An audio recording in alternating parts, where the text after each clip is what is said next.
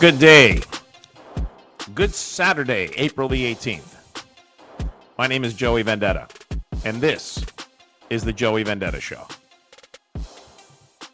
It is excellent to have you with us, whether you're in Vancouver, whether you're in Calgary, whether you're in Toronto, whether you're listening online, maybe you're in your car, perhaps you're at home.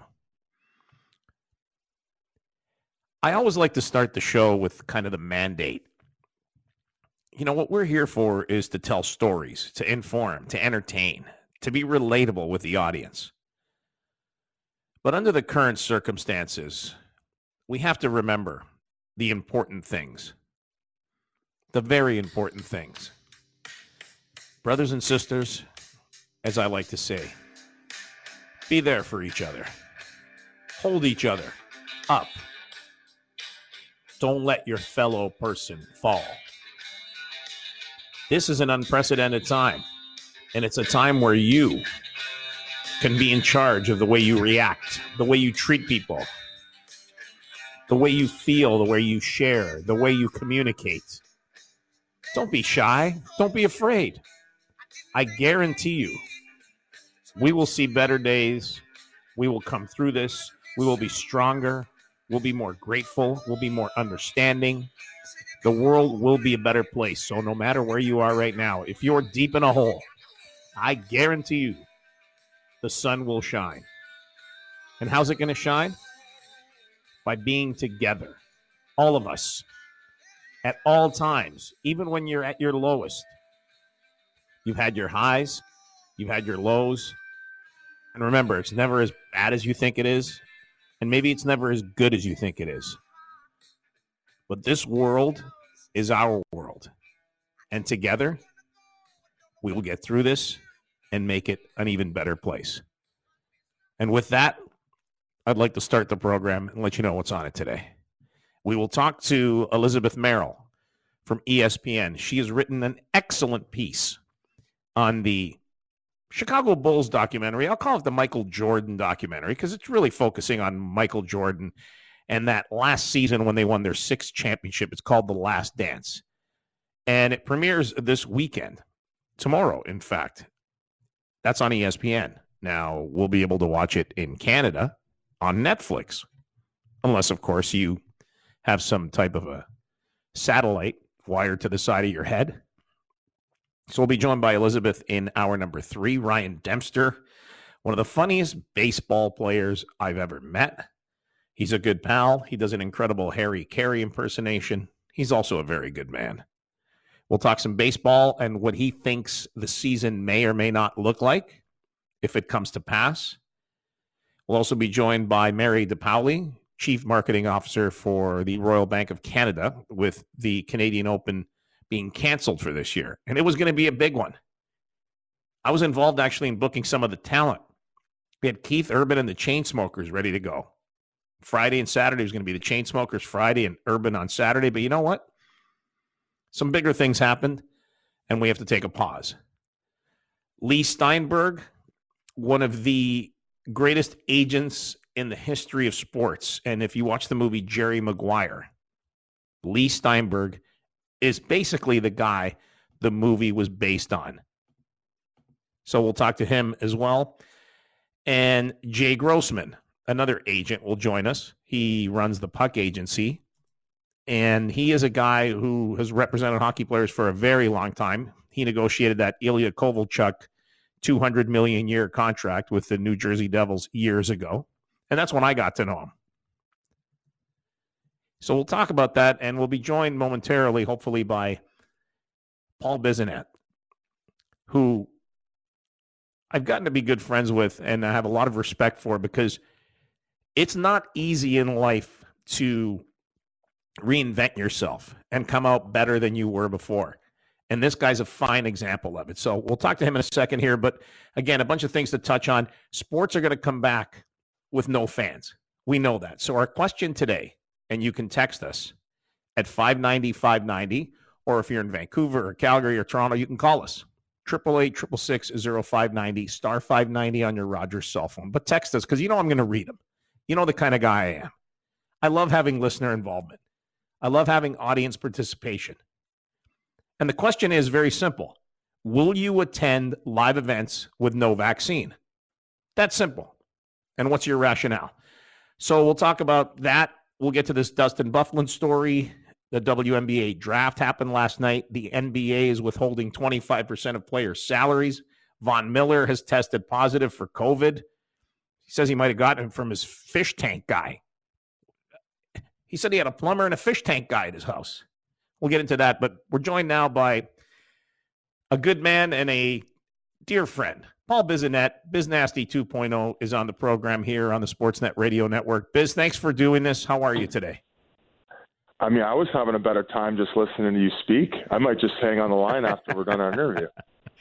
You know what? I got to do something. I got to do something during these times. How you been, man? How you how you coping with all this? You're a guy. You can't sit still. You're always going. Uh, you, yeah. you got you got everything going. How are you dealing with this? You know, I mean, of course, it's been a little challenging for everyone, but I think when you put things into perspective and what you know what some people may be going through, I think it kind of you know makes you makes you kind of appreciate life and maybe appreciate things that we we took for granted before this all happened. So, um, for myself, you know, I mean, I'm you know I'm just transitioning. I mean, you mentioned it on the intro, transitioning into a new profession and you know out of something I did my entire life. So I think there's a lot of things that I need to work on personally and uh, you know, and and so this is uh, you know this is time I'm going to use to try and do so.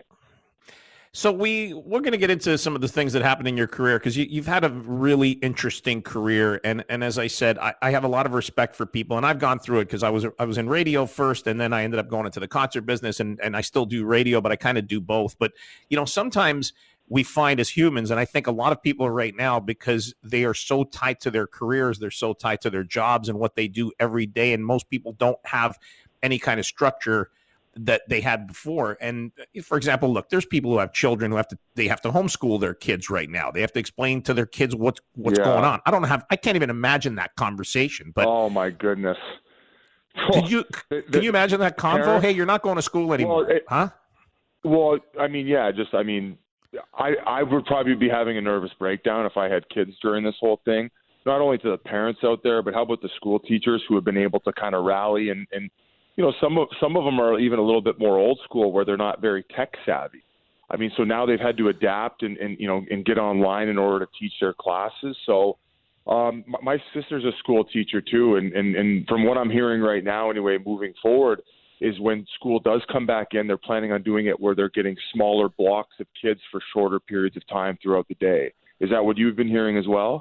Yeah, that's exactly what I've been hearing. So I just think, as you said, it puts a lot of pressure on them, and you know the unsung oh, heroes, right? The unsung heroes. We're talk we talk about the frontline workers, the doctors, the nurses, the EMTs, yeah. people in the grocery stores, you know, the city workers. Those are the people that are that are keeping us going right now, and they're out there risking their health. And you know, you hear all these different stories, and you don't you don't know who to believe. But you talk about your sister being a teacher, and I want I want to go back to I texted you when you were on Hometown Hockey on Rogers Hometown Hockey because I was really touched when they did that segment on you with your folks and and your mom Yolande and and your dad Cam and your mother was a, an office administration professor at Niagara College. Speaking of, of of schools for thirty years, and your old man was a steel worker. Talk about your parents' influence on your career, your work ethic, and the kind of person that you are. Yeah, I, I wish I would have gotten my mother's brains. Uh, unfortunately, that OHL education and and, my, and maybe my work ethic in the books didn't uh, didn't help me. But uh, I would say, just in general, coming from Welland, Ontario, it's you know it's a small blue collar town. My father was a steel mill worker. Um, you know, my mother was a hard worker as well. Of course, you mentioned she taught at college. She wrote a few books, so I kind of just adapted that mentality where, you know, I, I found a dream in, in hockey and something I wanted to chase and, and just used the really the work ethic. And, and even on the, second part of my career, like I'll be the first one to tell you as a player, like uh, eventually getting to the NHL level, of course you have to have some level of skill, but compared to to to these NHL stars, it is these world class players. They're just on a different level, right? So fortunately for me, at least at the time, their fighting was still relevant, but a lot of people don't remember. Like I wasn't drafted as that, so I kind of had to adapt, and I guess that kind of goes back to the work ethic. where it's like, hey, do you just want to keep doing what you've been doing your whole life, or do you want to take the time and energy and, and maybe self-sacrifice in order to adapt to a different role where there will be some difficult duties associated to that, which which fighting, as I mentioned, and and I think because of my upbringing and things that were instilled in me, I was willing to to make those sacrifices. And now, like I mean, people are probably listening, like, well, sacrifice. You ended up making to the NHL, yeah, but you know, there there were things that needed to be done in order to get there, and, and I, I was fortunate to get there. And I think it does lead back, of course, to the to the work ethic that was instilled in me by my parents. If you're just joining us, our, our guest is Paul Bissonnette, better known to some people as Biz Nasty 2.0. And, and I and I, I want to touch upon the kind of having a couple of identities because I, I deal with that because I have a real name and then I have my radio identity and I definitely don't yeah, behave the same way both sure. both times. But but I want I wanted to talk to you about something that you just mentioned that I think was re- really interesting you said that when when you got to the NHL, you, you, weren't drafted to be a fighter, and fighting was still relevant then. But you you had to morph into that to stay in the league. What's that conversation like, or is it inferred by the coaches, or are you pulled aside? How do you know that that becomes your role? It, it was some weird times. I, myself and management in Pittsburgh weren't necessarily getting along, and I was a bit of a punk early on, and you know, looking back, I would have definitely changed some things, but things happen for a reason, of course. And, uh, you know, I went down to the ECHL and I just really wasn't happy with my role in the organization. And then um, it, it, it was kind of just presented to me. It wasn't really necessarily talked about where I got called up from the ECHL where I'd been a two time ECHL All Star defenseman, right? So obviously there was something there as a D man. And I got called up uh, in my, I believe, the third year of my entry level contract, and I was slotted on fourth line on the left side. And I think the writing was on the wall there. And I just kind of was like, you know what?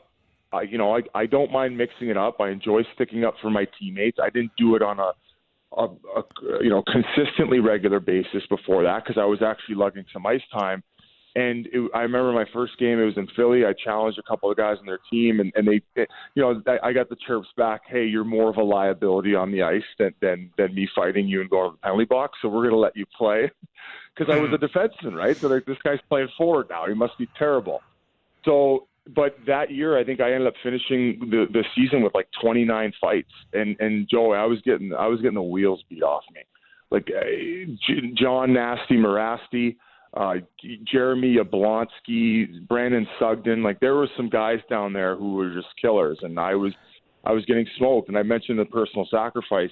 It wasn't fun. There was a lot of anxiety associated to it. Um, like days, nights before games, and days of games when I was playing against these guys.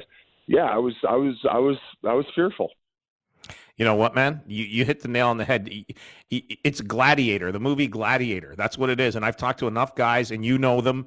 You've had them on your show, but we've talked the guys that are no longer with us, guys like Wade Belak and and and and you know the guys like Boogaard, who, who I was friends with.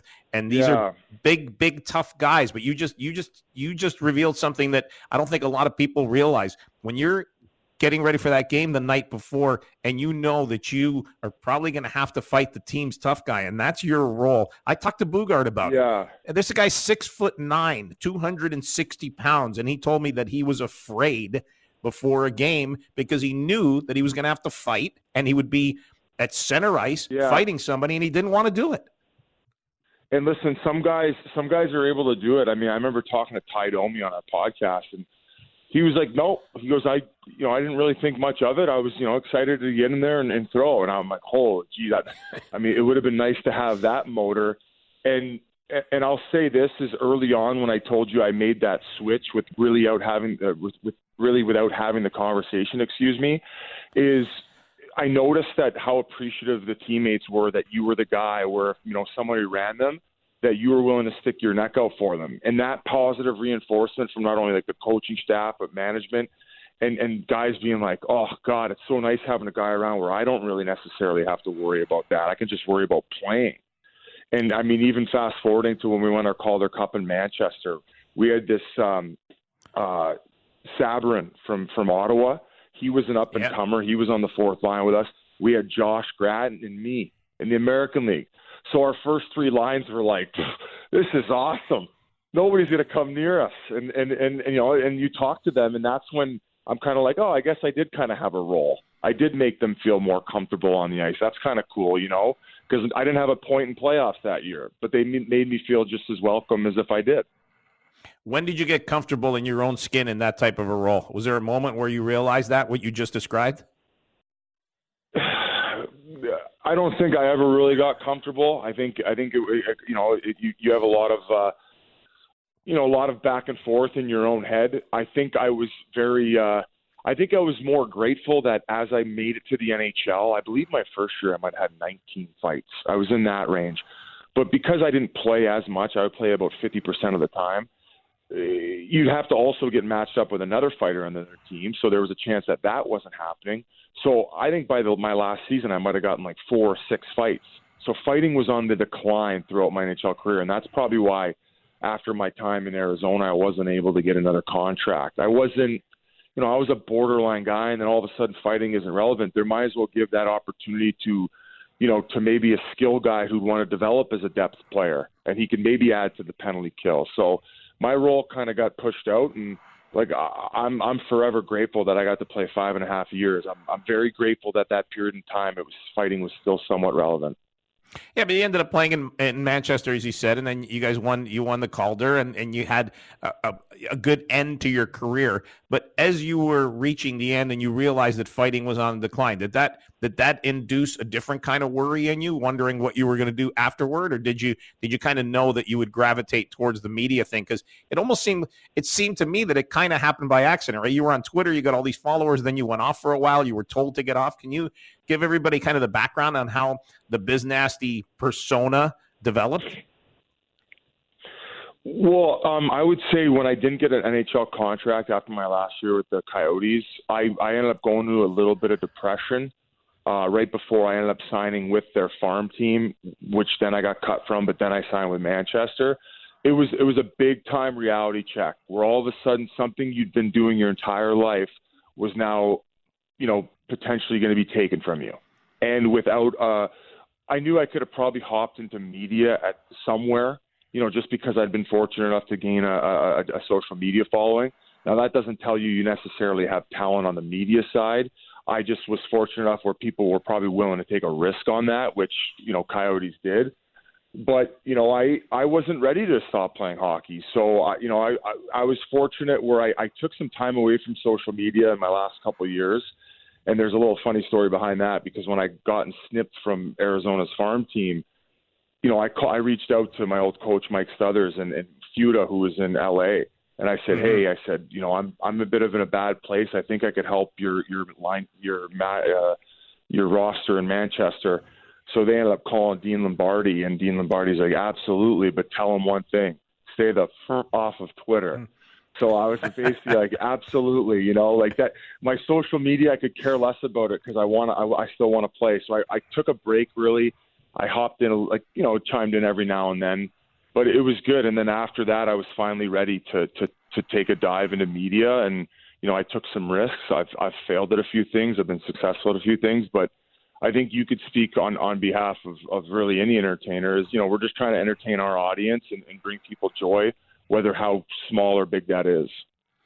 Yeah, and look, you you've done a fantastic job. I, I I've been there since kind of I won't say the beginning, but I'd have you on the radio early on because you always had that personality. But where did the biz nasty character persona come from? You, are mostly yourself, right? That's the great thing about you. The really good personalities yeah. don't don't act like anybody. You're just who you are. But how did that happen? Okay, well, if you kind of asked that in the question before, the whole nickname came about from a teammate, uh, Stephen Dixon, when we were playing in Wilkes-Barre. So that's just a short answer where he, he, he, when I started fighting, he would be like, "You nasty bees, you bees nasty," and the whole room laughed.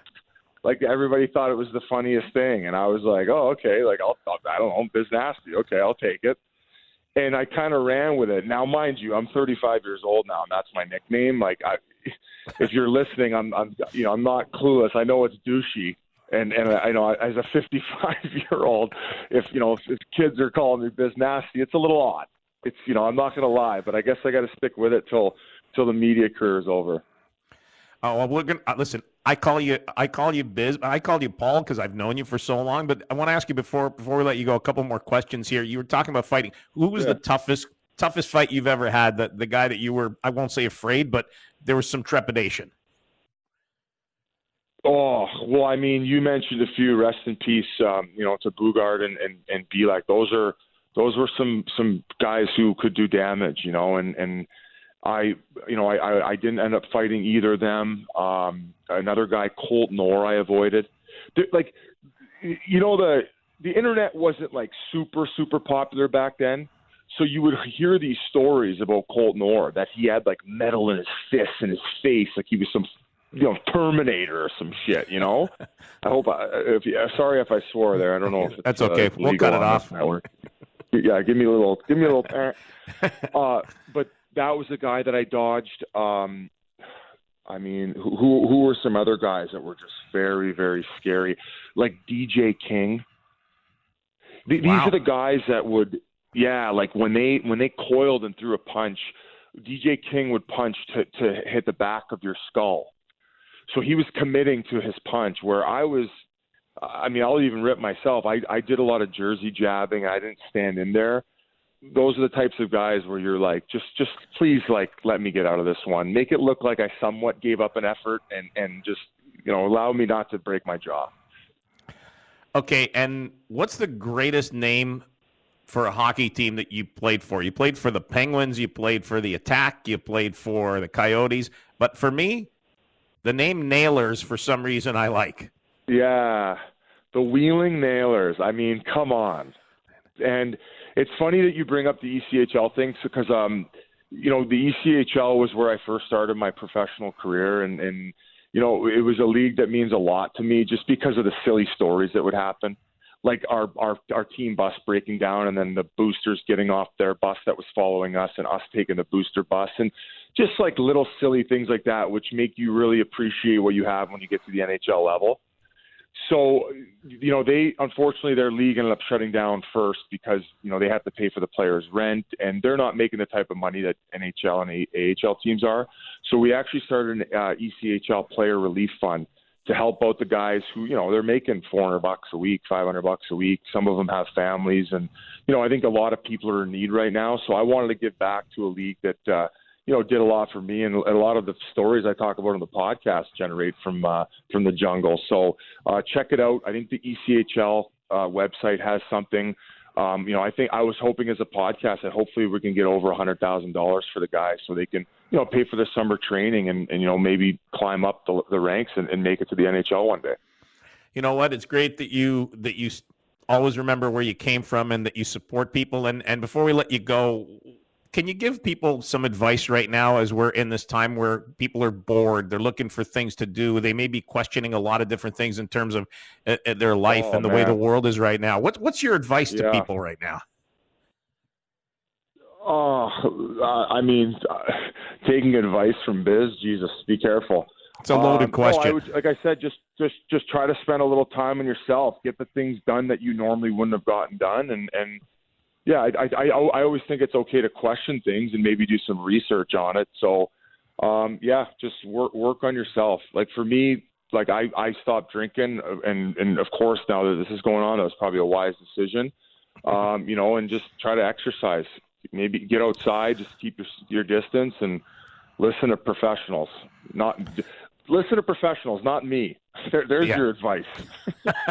okay, so as a guy that hasn't worn a pair of pants other than track pants for the last month, you, have you been wearing pants with buttons and zippers, or you've been going with track pants? I threw on a pair of jeans once since this all happened. So I was pretty spooked out early on. Like I was like Arizona was like kind of like what? There's like ten cases here. Like chill out. Where I was I was inside for probably when when everybody else started. Like when when Italy shut down, I was like, I'm staying in my place. I'm just going to stay out of everybody's way. Biz, thanks for doing this. Paul Bissonnette, continued success, and uh, I really appreciate your time. And, and again, I'm so happy to see everything that's happened for you, and nothing but but the good things for you in the future. Thanks a lot, pal. Yeah, and, and just because we mentioned the other two, uh, Rypien, uh, you know, of course, he was one of the guys that we lost uh, to a mental health battle. So uh, just you know, I figure we should mention all three. Yeah. Well, God bless them all, pal. And we'll talk to you soon yep. and be safe and continued success. Okay, Paul? You too. Thanks for having me on, pal. Always. Always a pleasure to have this guy on the show, Paul Bissonnette, Biz Nasty 2.0. But as you can hear, he's a real person. He's a real human being with a soul and a heart. Yeah, sure, he's got his persona. You hear him on the podcast and Spittin' Chiclets, but you know, as he said, he's not shy to talk about the fact that he had his doubts. He went through his anxiety. He's a human being. And that's what we're about here, talking to people about their human experiences. Coming up this hour, we will take your calls, we'll take your texts at 590 590, 888 0590, star 590 on your Rogers cell phone. It looks like we're going to get golf back. And in Spain and Germany, we're going to get soccer back. It's going to be without fans. The question is simple Will you attend live events with no vaccine?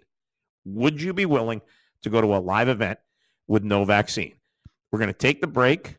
We'll come back and we'll talk to a man that negotiated one of the richest contracts in NHL history when we return on the Joey Vendetta Show on the Sportsnet Radio Network.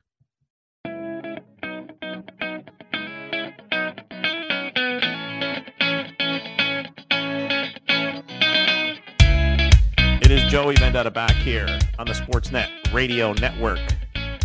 650 in the Couve, 960 in Calgary, and 590 in Toronto. And of course, online, you can listen on the Radio Player app, or you can pick it up on your favorite radio station website.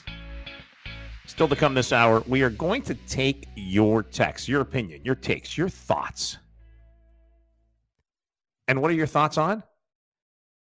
Would you go to a sporting event or any live event without a vaccine?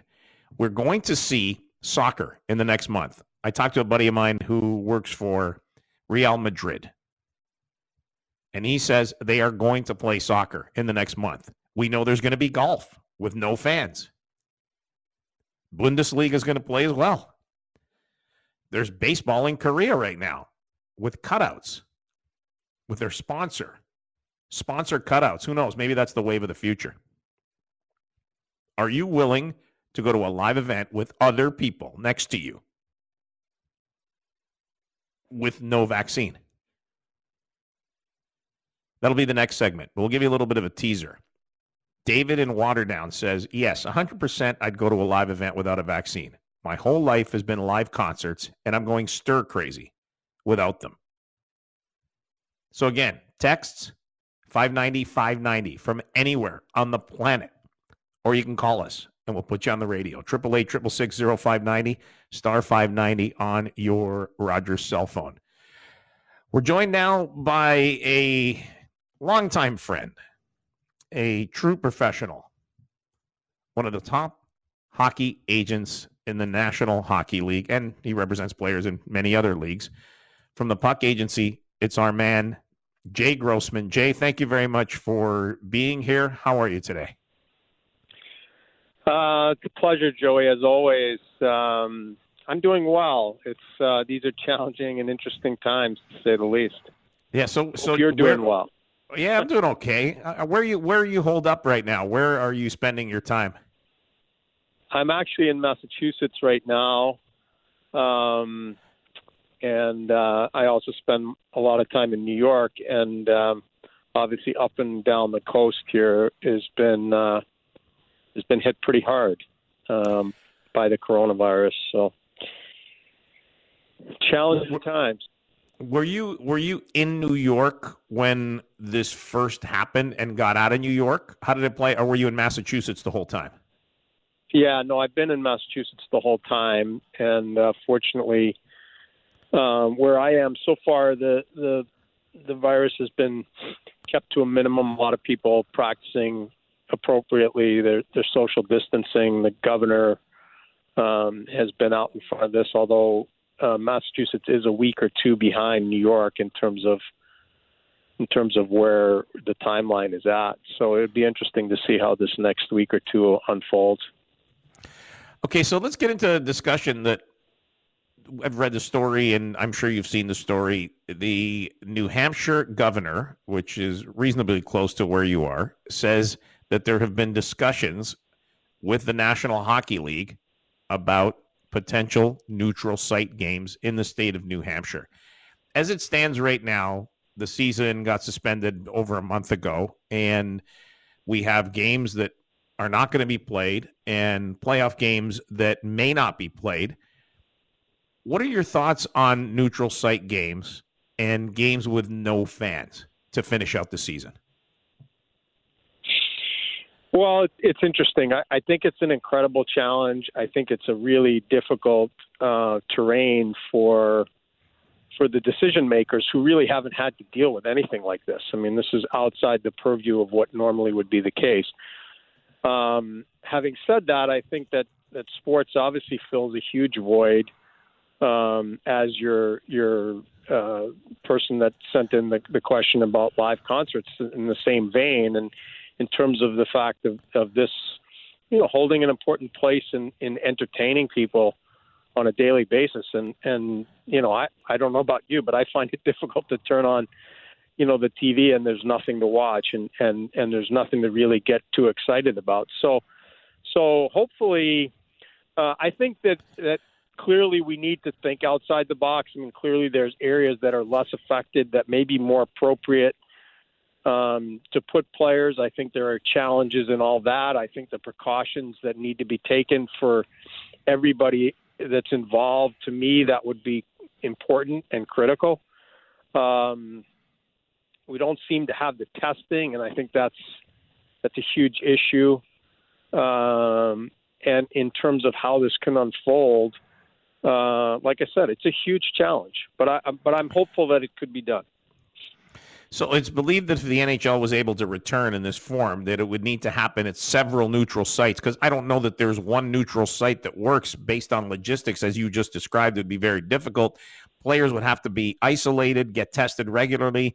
They'd have to practice distancing, and all the support staff would have to practice the same thing. And and the governor said it would be an interesting opportunity for New Hampshire. We've heard North Dakota floated do you see this if it does come to pass that it would have to be in a bunch of different neutral sites? Because I, I can't see this logistically working in only a couple of neutral sites. You would have to have at least five or six neutral sites for it to work.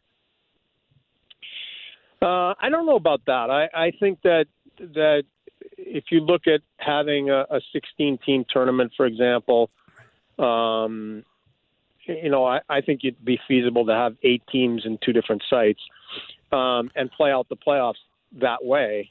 Uh, I think it'll have to be in locations like the ones you mentioned because obviously, uh, for example, in LA where you're from, eh, that doesn't seem to be feasible. I mean, they're talking about a shutdown of live events through the end of the calendar year. So I think by necessity, um, the league the NHL and, and other leagues obviously are going to have to find alternative venues. Yeah, I don't. I think that what we what we're looking at here is what what they're going to do in Spain, as as the mayor of Madrid said on Saturday. And I spoke to a friend of mine that works for Real Madrid. They are definitely going to be playing games. And Spain has been one of the hardest hit countries with more than 190,000 confirmed cases, only behind the U.S. More than 20,000 have died in Spain as well. So it's not like Spain is is a place where where they've had limited exposure to this. It's been devastating for Spain. So to see them willing to resume soccer play just shows you how important it is. The league has said that the total losses for not finishing the season because of the pandemic could be a billion euros, which is a heck of a lot of money. And if they resume with matches in empty stadiums, it would be 300 million, which just goes to show you how valuable those TV contracts are. I, I got to ask you, as far as the the salary cap issue because I've been hearing all kinds of different theories floated. I spoke to Brian Burke on the air here a couple of days ago, and it's something that I hadn't really even thought about. If the season doesn't get played, if the rest of the regular season does not get played, and for some reason the playoffs don't get get played, and and Gary Bettman has said they're willing to go deep into the summer to get the playoffs in, that's going to wreak havoc on the salary cap for next year, isn't it? Well, for sure, it is. I mean, they're talking about a billion dollar loss if the games don't go on. And surely this is an economic decision. I think there's a couple things to be said about this. One is um, this is an occurrence that, that is really through no fault of anyone, including the players. And so, you know, the real challenge here is to come out of this with um, as it is maybe for anybody sitting at home and listening, is to to evaluate the situation and and and look at it as an opportunity to make um, intelligent choices as best you can under the circumstances. I think um, the NHL being tr- primarily a gate-driven league with a potential for a lucrative television contract on the horizon, uh, it's time to sit down and, and think about this um, in terms of what are the more appropriate revenues that could fit within the marketplace. For example, could there be, you know, a streaming package through Amazon or Netflix, which are companies that are clearly benefiting from the environment? I mean, they've both, you know, hit all-time high stock prices, and so perhaps the league fits in differently uh, I don't think there's any question that there's a marketplace. The, the, there's a market for this. It's just trying to figure out, with precautions and safety for everybody that's involved, um, the best, at, obviously, including the players, including the fans, including the coaches, the officials, anybody who's involved. Um, but I think there's a tremendous opportunity, too, in the sense that um, sports can fill that void, and it's it's a pretty necessary one at this point. So I have to ask this question because Burke brought this up, and I want to get your perspective because you're an agent. You negotiate co- contracts. Now, of course, Brian ran teams. He worked at the league, and now he's he's a broadcaster with Sportsnet. He says that he thinks the salary cap, if the season does not get played out, is going to get cut in half, and players are going to have to take massive pay cuts. What do you say to that? Well, I, I, I think that that's um, I, I think that's misplaced, and I love Berkey, but I think that that uh, that's off base. I think that there's going to have to be a formula here that that comes to fruition that takes into account what's happened here, and you know a transitional plan through the next whatever it may be, two or three or four years um, until the world hopefully gets back on its feet. If if the world doesn't get back on its feet, then we're going to have a whole lot of other problems mm-hmm. that are going to be probably more important than all this. But but the reality of it is, um, creating a framework that works for everybody. Um, I think that that from what I understand, the league is is more open to to creating that framework. I think it's going to be necessary that the players and the league are on the same page going forward um, in order to, to hopefully take advantage of, you know, I, I mean, everybody's going to have to make choices here. And the reality of it is, it's going to require that that leadership that's in place make good choices. I think that there's some sports that are going to benefit uh, in terms of the way they present uh, their games to the public. And I think that there's other sports that may, you know, take a back seat to all this and and you know this is a this is a this is a critical juncture in where we are in the world and, and making the best possible decisions. Um, that's what leadership is. Jay Grossman is our guest, National Hockey League agent, runs the Puck Agency. Jay, before we let you go, you brought up something about the way sports are presented, and some sports will take a back seat, some will benefit. Some will explode based on this if they get back early enough. Golf is going to come back without fans. As I said, soccer is going to come back without fans. You've already got baseball being played in Korea with with mannequins, which I find kind of an interesting sponsorship opportunity. Anyway, I don't know if you saw the footage of it, but it was interesting.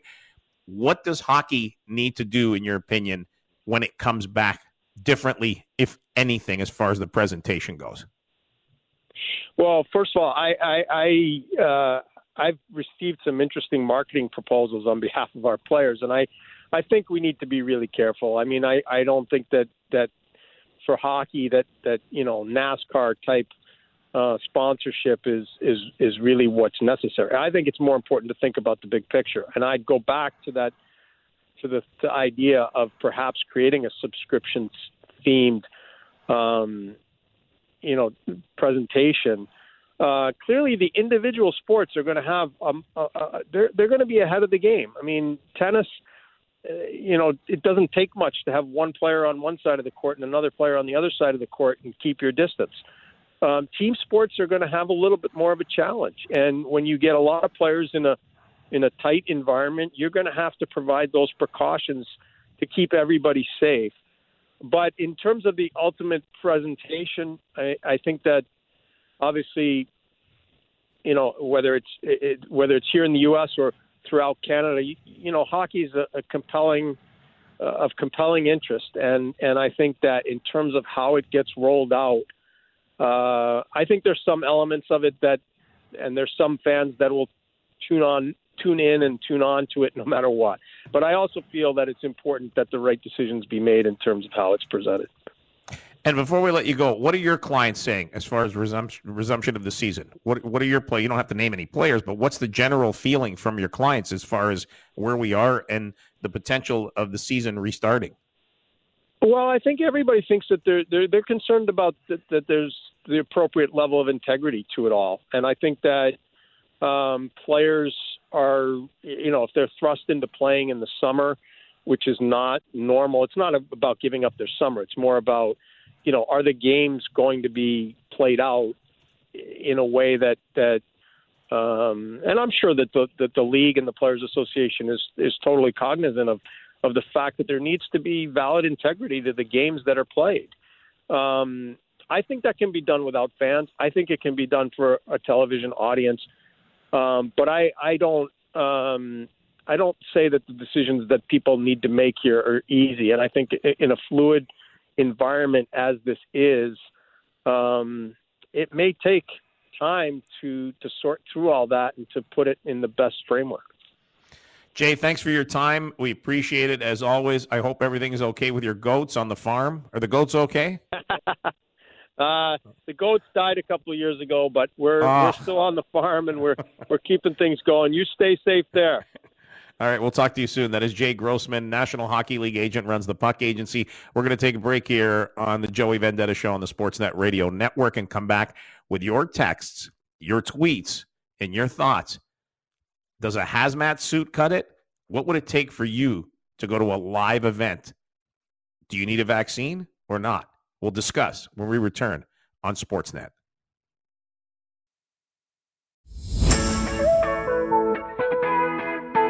It's Vendetta on the Sportsnet Radio Network, nationally across Canada, and of course online. You can listen anywhere you like. We're here for your convenience.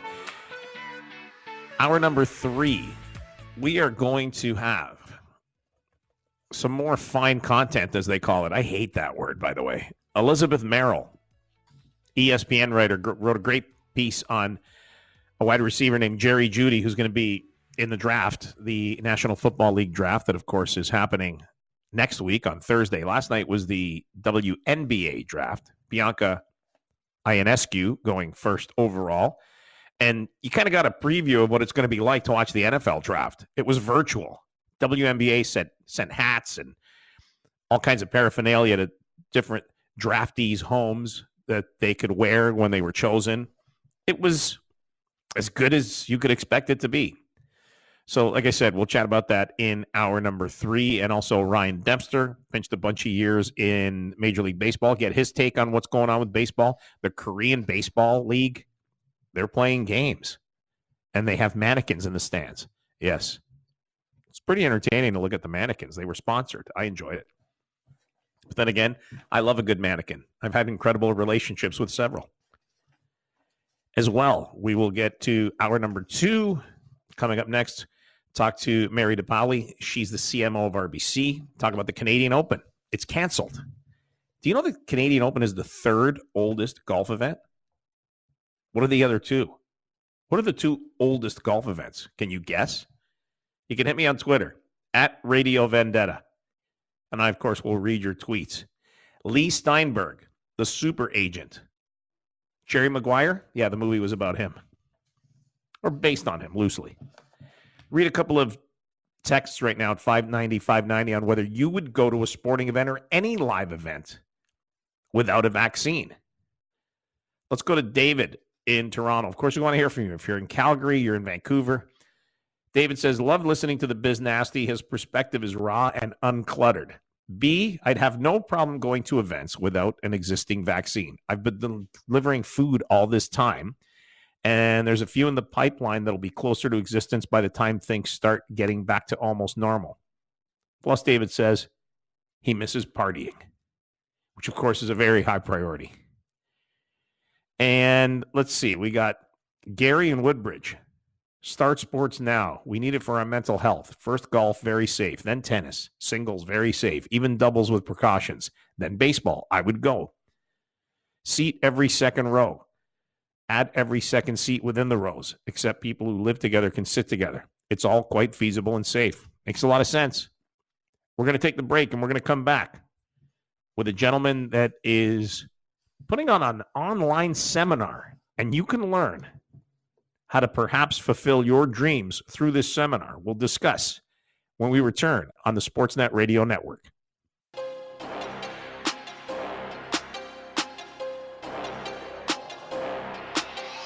It is Vendetta. We're back nationally across Canada, Vancouver, Calgary, Toronto, and of course, online on the Radio Player app or on your favorite website. And of course, the podcast will be up. If you missed part of the show, you can listen to the podcast. You can download it anywhere that you get your podcast. You can subscribe. You can rate. Yes, there are a couple of reviews on there, actually pretty good. Still to come on the program, we will speak to Elizabeth Merrill about the NFL draft and specifically a draftee out of Alabama, I believe, named Jerry Jeudy. And it's a pretty interesting story. We'll get to Ryan Dempster, Major League Baseball ex pitcher and pretty funny guy, and maybe talk about this story. I don't know if you saw this story or heard the story. The best play by play person for a porn site? Well, Joe Buck got offered a million bucks to do it. He turned it down so maybe we can get Ryan Dempster to do his Harry Caray and maybe calling an adult film session. Uh, of course, we're on the radio, so we're going to have to use our imagination a little bit. We'll talk about the Canadian Open this hour with RBC CMO Mary DePaoli. Of course, the Canadian Open has been canceled. We'll find out what the details are and what their plans are for the Open going forward.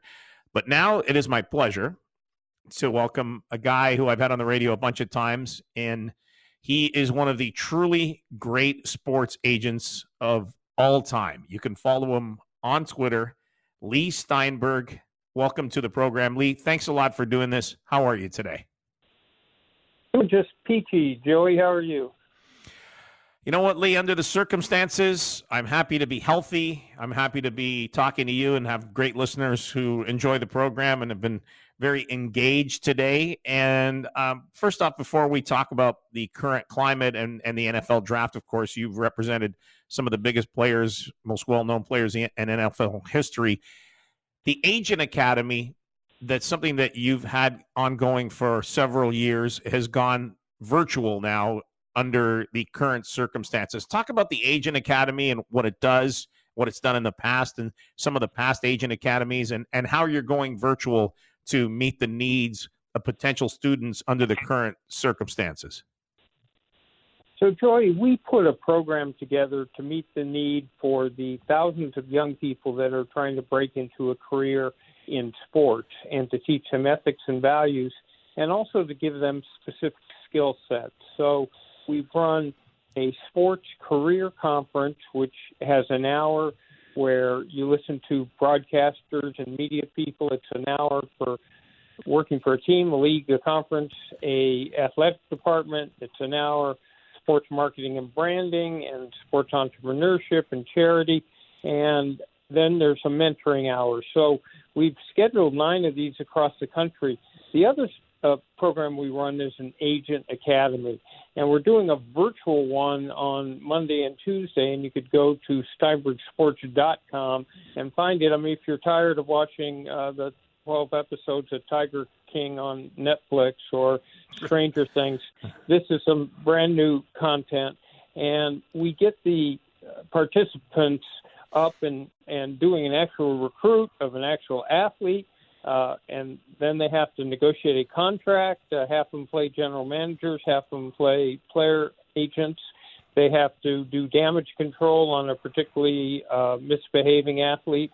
They have to set up a charitable foundation. So um, we're trying it virtually to adapt to the times, and uh, we're basically sold out, but we probably have a few spots left.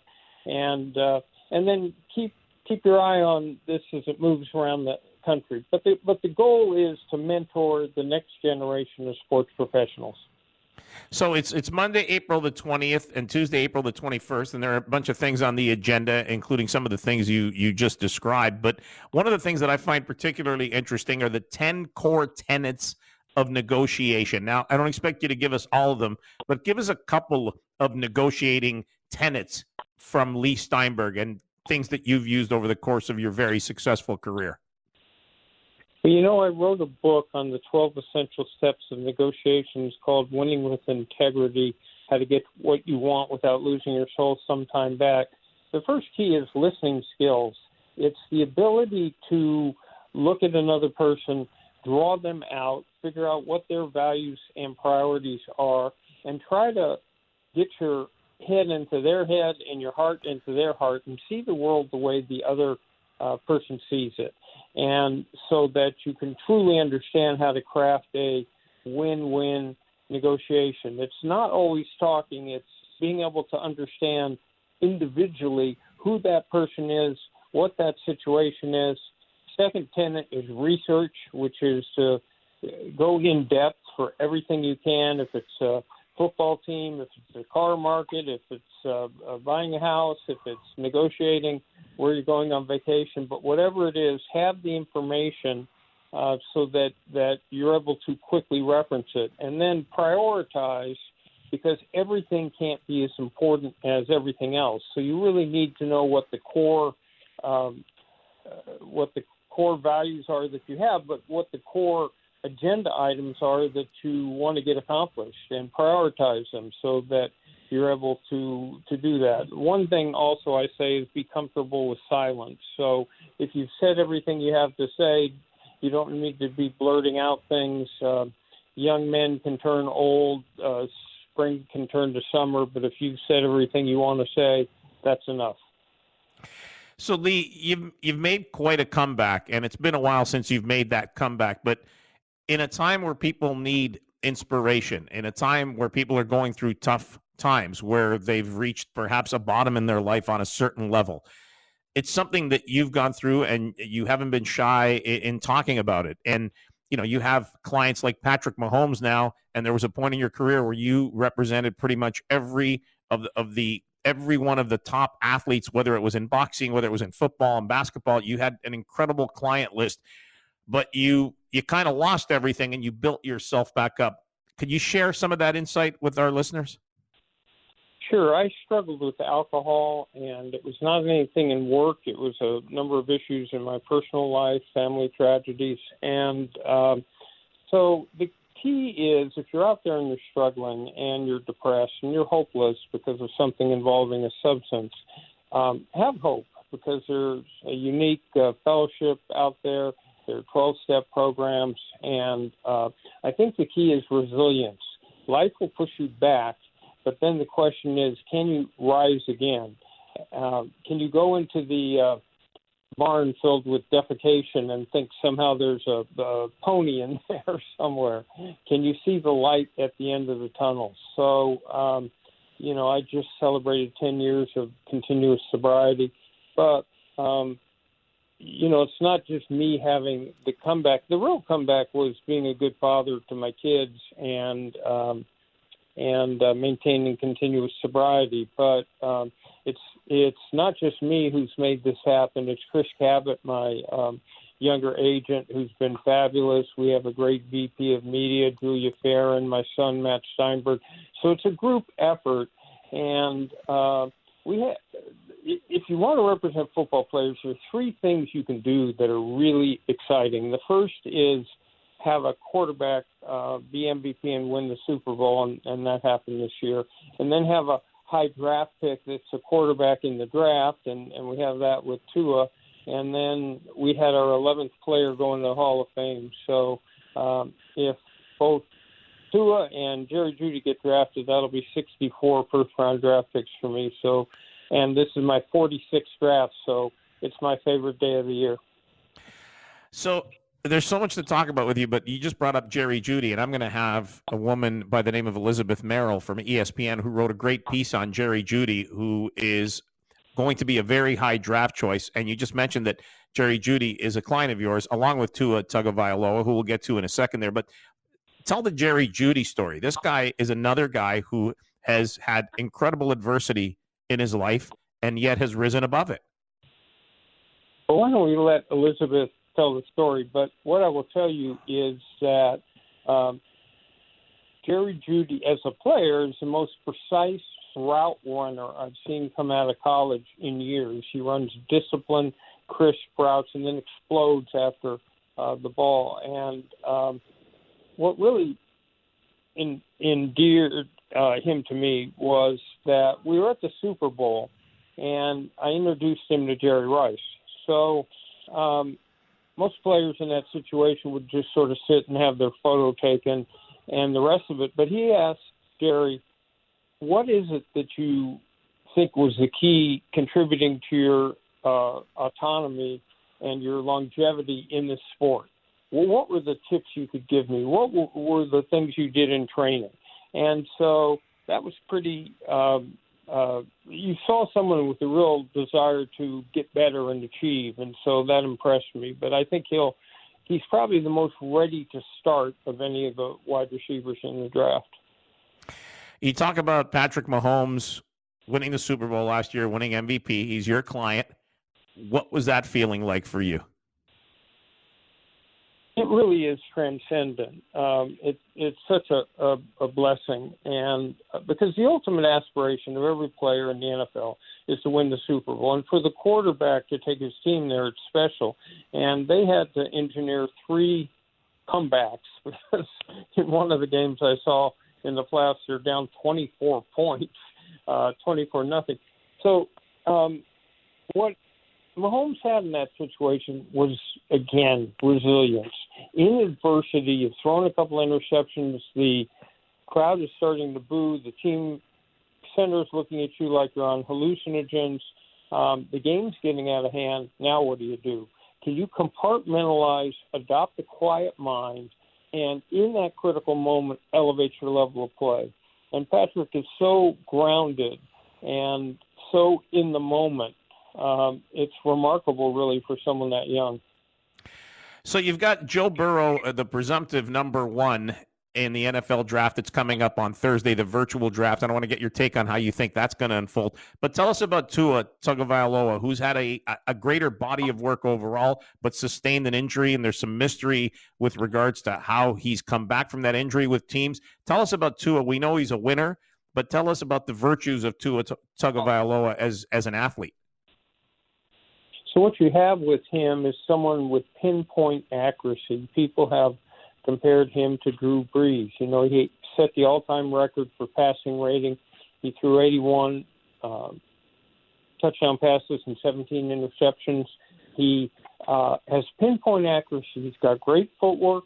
He's uh, comfortable in the pocket. He's got a strong arm, um, and he's charismatic. He has the ability to to lead a team his health is just fine. The two doctors who have uh, treated him most closely, the University of Alabama doctor and the surgeon Chip Routt, who worked on him in Houston, uh, give him a clean bill of health and say there's n- nothing to suspect there'll be a recurrence. So now you focus on who he is.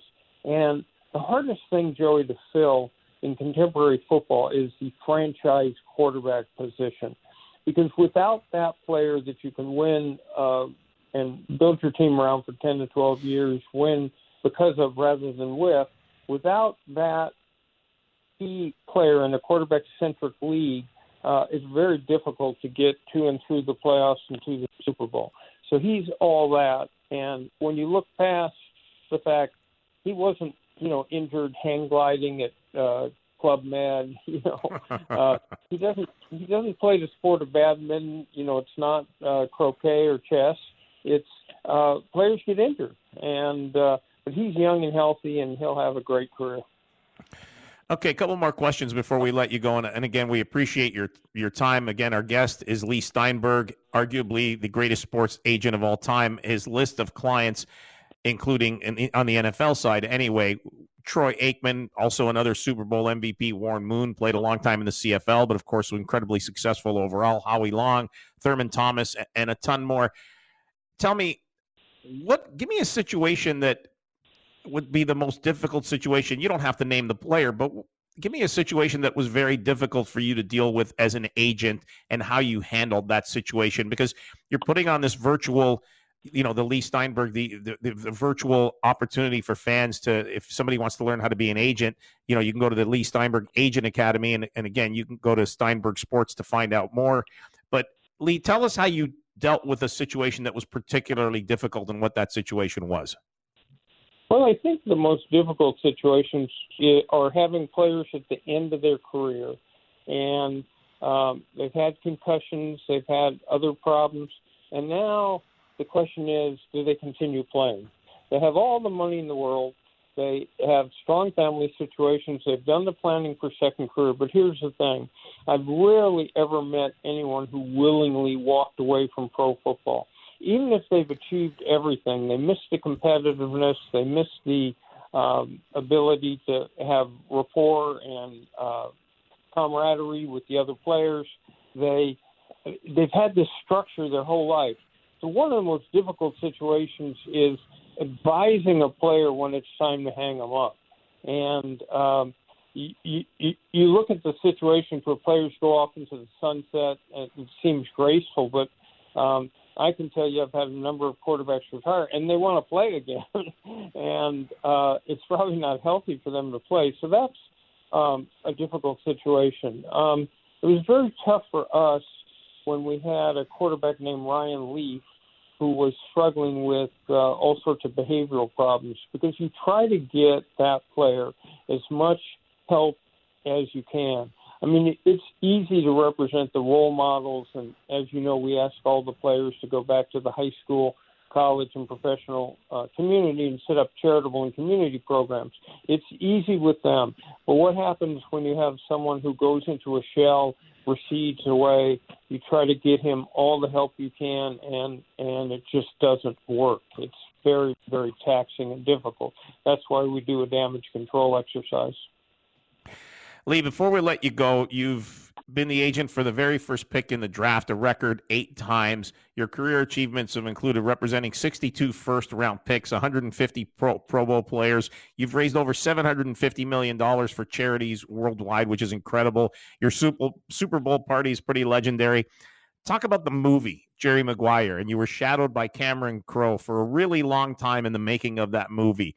Walk us through that process and what you ended up seeing uh, on screen, and was it what you had expected? So the writer director Cameron Crowe called me up in 1993 and asked if he could follow me around to pick up atmosphere for a film that would involve a sports agent as the central character. And he started following me. It was like a fly on the wall.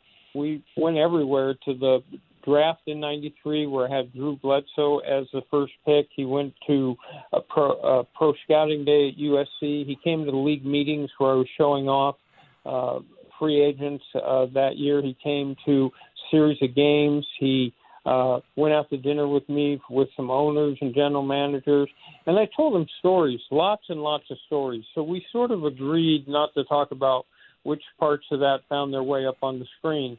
But then my job was to be technical advisor, and so it was to vet the script to make sure that the willing suspension of disbelief that makes sure you stay in the plot in a movie and you're not you don't think the dialogue's phony, you don't think that the look is impossible, didn't get broken. And then he assigned me some actors like Cuba Gooding Jr., who plays Rod Tidwell in the uh, in the film, and I took him down to the Super Bowl and made him pretend he was a wide receiver all week, and he had to hang mm-hmm. with our other wide receivers actually showed the quarterback, played by Jerry O'Connell, how to throw a spiral because he had gone to NYU and they didn't have a football program there. So um, it's been interesting. I haven't walked through an airport for the last 20 years or been out to dinner very long where someone doesn't run up to the table and say those four words you're asking me to say it that start with show me. Yeah, the money. And I'm right. friends with Cuba Gooding Jr., having lived in LA for 20 years. We played hockey together.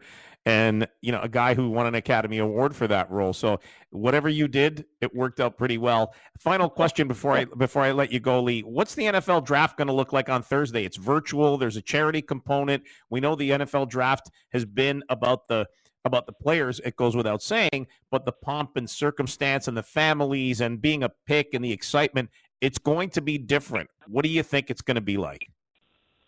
I think it'll be fine because the reality is that that it's only like 25 players that actually would go back to the draft, and um, most of the players are at home. So, for example, in 2016, Paxton Lynch, who was a first round draft pick with Denver, stayed at home in Deltona, Florida, and had a big party there because he could involve a whole lot of his friends. Patrick Mahomes in 2017 did not go to the draft. He had a big party in Tyler, Texas. I mean, Myles Garrett, who was the first pick, didn't go to the draft.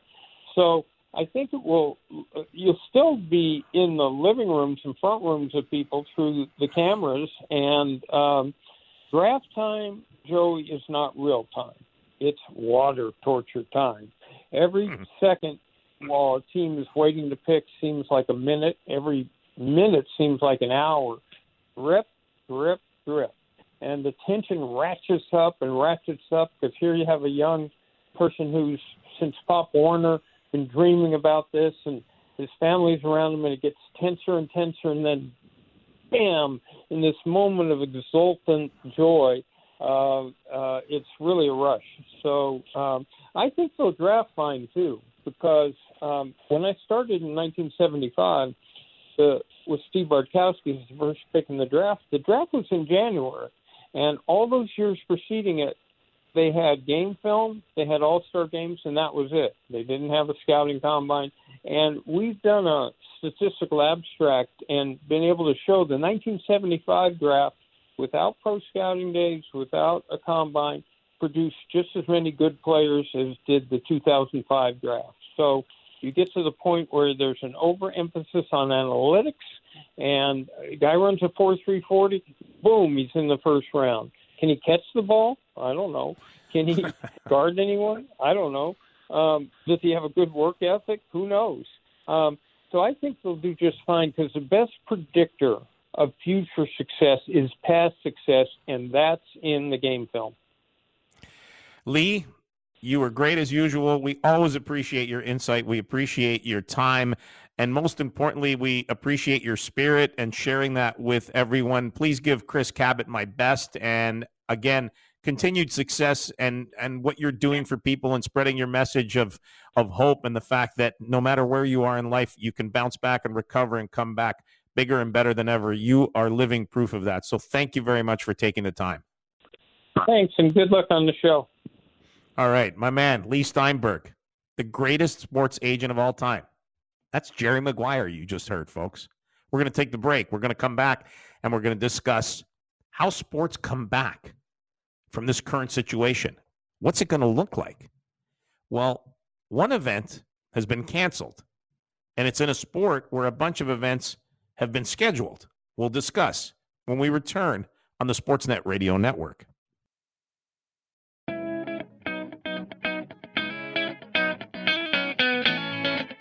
It is the Joey Vendetta Show, and welcome to it. We're halfway through. Still to come in hour number three we will chat with Elizabeth Merrill from ESPN. She wrote a really nice piece on Jerry Jeudy, who's a client of Leigh Steinberg's, who was just on the show. And we'll get into the story of Jerry Jeudy. a really inspirational story. And we're looking for good stories. So feel free to text them in 590 590. We have a bunch. We're going to read your text. So hang tight. If you're in Vancouver, Calgary, Toronto, or anywhere else in the world, we will be happy to read your text talking about the question today is a pretty simple question. Will you attend live events with no vaccine? We know there's going to be soccer. The Bundesliga is starting up in Spain, Real Madrid. I talked to a buddy of mine there. He said they're starting up. The report came out today. The mayor of Madrid said there's going to be games in the next month with no fans. And the Korean Baseball League started up. And they, of course, have mannequins in the stands with sponsors' names on them, which I thought was kind of funny and kind of cool. Which brings us to our next guest, the Chief Marketing Officer and EVP for the Royal Bank of Canada, who are major partners on a bunch of sporting events, amateur and professional. and the RBC Canadian Open, which is the third oldest event on the PGA Tour schedule behind the British Open and the US Open. It's my pleasure to welcome Mary DePaoli, who's not only a very nice lady, a very smart lady, but she bakes a mean set of muffins and no slouch in the kitchen when it comes to lasagna. Mary, thanks for doing this. How are you? Hey, Joey. I'm good. I'm good. Thanks for having me on the show. Yeah, of course. So I want to start off with the 2020 RBC Canadian Open. Of course, one of the jewels of this country's sports calendar has been canceled. And we know why it's been canceled because of the current circumstances. And the PGA Tour announced the cancellation of the tournament on Thursday as part of their revamped 2020 schedule. It was supposed to begin June 11th at St. George's Golf and Country Club in Toronto. And Golf Canada and the partners are apparently now in negotiations to use the same venue for the 2021 edition of the championship. But tell us about the scenario where you guys had to come to this decision. What was the timeline? And are there any repercussions in your mind going forward? Yeah, of course, and and you know, I mean, this week there were there were some bittersweet days there for us as a as a sponsor of both the RBC Canadian Open, but also the RBC Heritage Tournament. And in a perfect world, both tournaments would have proceeded, but um, you know, this this is a very different world than the one we knew just a couple of months ago. In terms of the process, you know, we spoke daily to the PGA Tour in the hopes that there would be an opportunity for both tournaments to proceed, obviously with, with modifications for health and safety, which are the two things that, that are sitting above any other consideration. But ultimately, you know, we, we had to make sure that communities were protected, players were protected, fans were protected. And um, and ultimately, with the Canadian Open in particular, it was the international travel restrictions, quarantine measures that just forced us to a decision that was practical, but um, but certainly a bit of a heartbreaker. Okay, so you've got the Colonial. The director of the Colonial says being the first PGA tournament back tour event back is going to be scary, right? The PGA Tour is aiming to return to action without fans at Colonial Country Club on June the 11th and the director of the Charles Schwab Challenge feels the pressure to make sure that they they do it right. The guy's name is Michael Toth and said it's scary, it's daunting because I want to make sure we do it right. And you're on one side of the razor's edge of having the opportunity to come back to sports, regain life a little bit, watch some golf, be outside, host host the best players in the world. Why were they able to come to that decision and you guys came to to the decision that you did? What what's the difference between the two? Well, so we actually sit on both sides of that argument. So on the Canadian Open, um, it you know the additional considerations were the international travel restrictions and quarantine measures, but for the RBC Heritage, we are in fact the tournament that immediately follows the Charles Schwab tournament that you just mentioned. Mm-hmm. You know, look, I think expectations are going to be very high around safety and testing and screening and physical distancing on the tour's revised schedule. So, you know, we all know there is risk and it's going to have to be well controlled and very thoughtfully planned because there are hundreds of people that are involved in these tournaments. You know, I thought our good friend uh, Ian Leggatt and and also Bob Weeks from TSN they made some very thoughtful observations last night in a couple of articles that they were part of about the return of golf as a live event even though it's a broadcast only event and no fans will be present, and they're lucky, you know, they're one of the few sports that can accommodate physical distancing because they're outdoors and they're in large spaces where you can be widely distributed. Even though it's stripped down of fans and grandstands and hospitality, it still needs hundreds of people players, caddies, volunteers, operation staff, greens crews, security, medical, catering and so it won't be easy for the PGA Tour. But I do know this. I mean, Commissioner Jay Monahan um, and his team, they're very thoughtful, and they would not have reintroduced the sport of golf if they didn't think that they could take all the precautions required and follow all of the CDC protocols and local, state, and federal authority protocols to actually see this through. You know, but honestly, Joey, we will we will have to take this a week at a time and, and make sure that uh, it's it's being done the right way. Mary DePaoli is our guest. She's the CMO for RBC, and of course, they are the title sponsor for the Canadian Open and obviously involved in a bunch of other events on on the amateur side and also on the professional side as you hear. Now look, the Canadian Open's been canceled but the PGA Tour hopes to resume play this summer, laid out a pretty ambitious plan to resume, re- resume the season on Thursday starting at the at the Colonial on June the 11th as we discussed. How do you think it's going to differ and do you think not having a gallery, not having fans is going to impact the way these these events are going to be perceived? You know, I, I think it will be interesting to see the first few, and, and I believe that we're going to modify and pivot and, and perfect these live events, whether it's soccer or golf or any other sport that over time eventually becomes part of a broadcast only event. You know, w- will it look a little different? Of course. I mean, you know, you mentioned earlier mannequins in, in stadiums across Asia, but you know, I, I think we're all going to have to adjust to what a live event looks like. I mean, I can tell you this people are you know they're home and they're craving live sports and and so I think you know we will we will take a bit of a change in what the um, in what the presentation looks like to a fan, just to have the ability to be entertained again with the things that we're passionate about. And how has this incredible turn of events in our lives is the only way to describe it. We've gone, as you said, j- just over a month ago, things were somewhat normal. It's it's only been a month, but yet it seems like years. How's this impacted you from a perspective of marketing in terms of the other events that you're involved in, the Olympics and, and any other events that, that RBC supports? Yeah, it's it's a great question. You know, we we support so many different types of events. You know, you you mentioned the Olympics and, and golf, but you know, you you've been a big part of our entry into live music with our Live Nation partnership. We have TIFF in September. We have so many different support of, of performing arts and emerging artists. And, and, you know, the team right now is working with every one of those partners to evaluate every property end to end and just make the right decisions based on on the information that we have in front of us and all the different considerations around the properties. I mean, in some cases we can defer, you know, so the Olympics, and I, I really applaud the Canadian Olympic Committee and the Canadian Paralympic Committee for being leaders on that on the world stage. In some cases, you can pivot these properties, like Heritage getting a new date.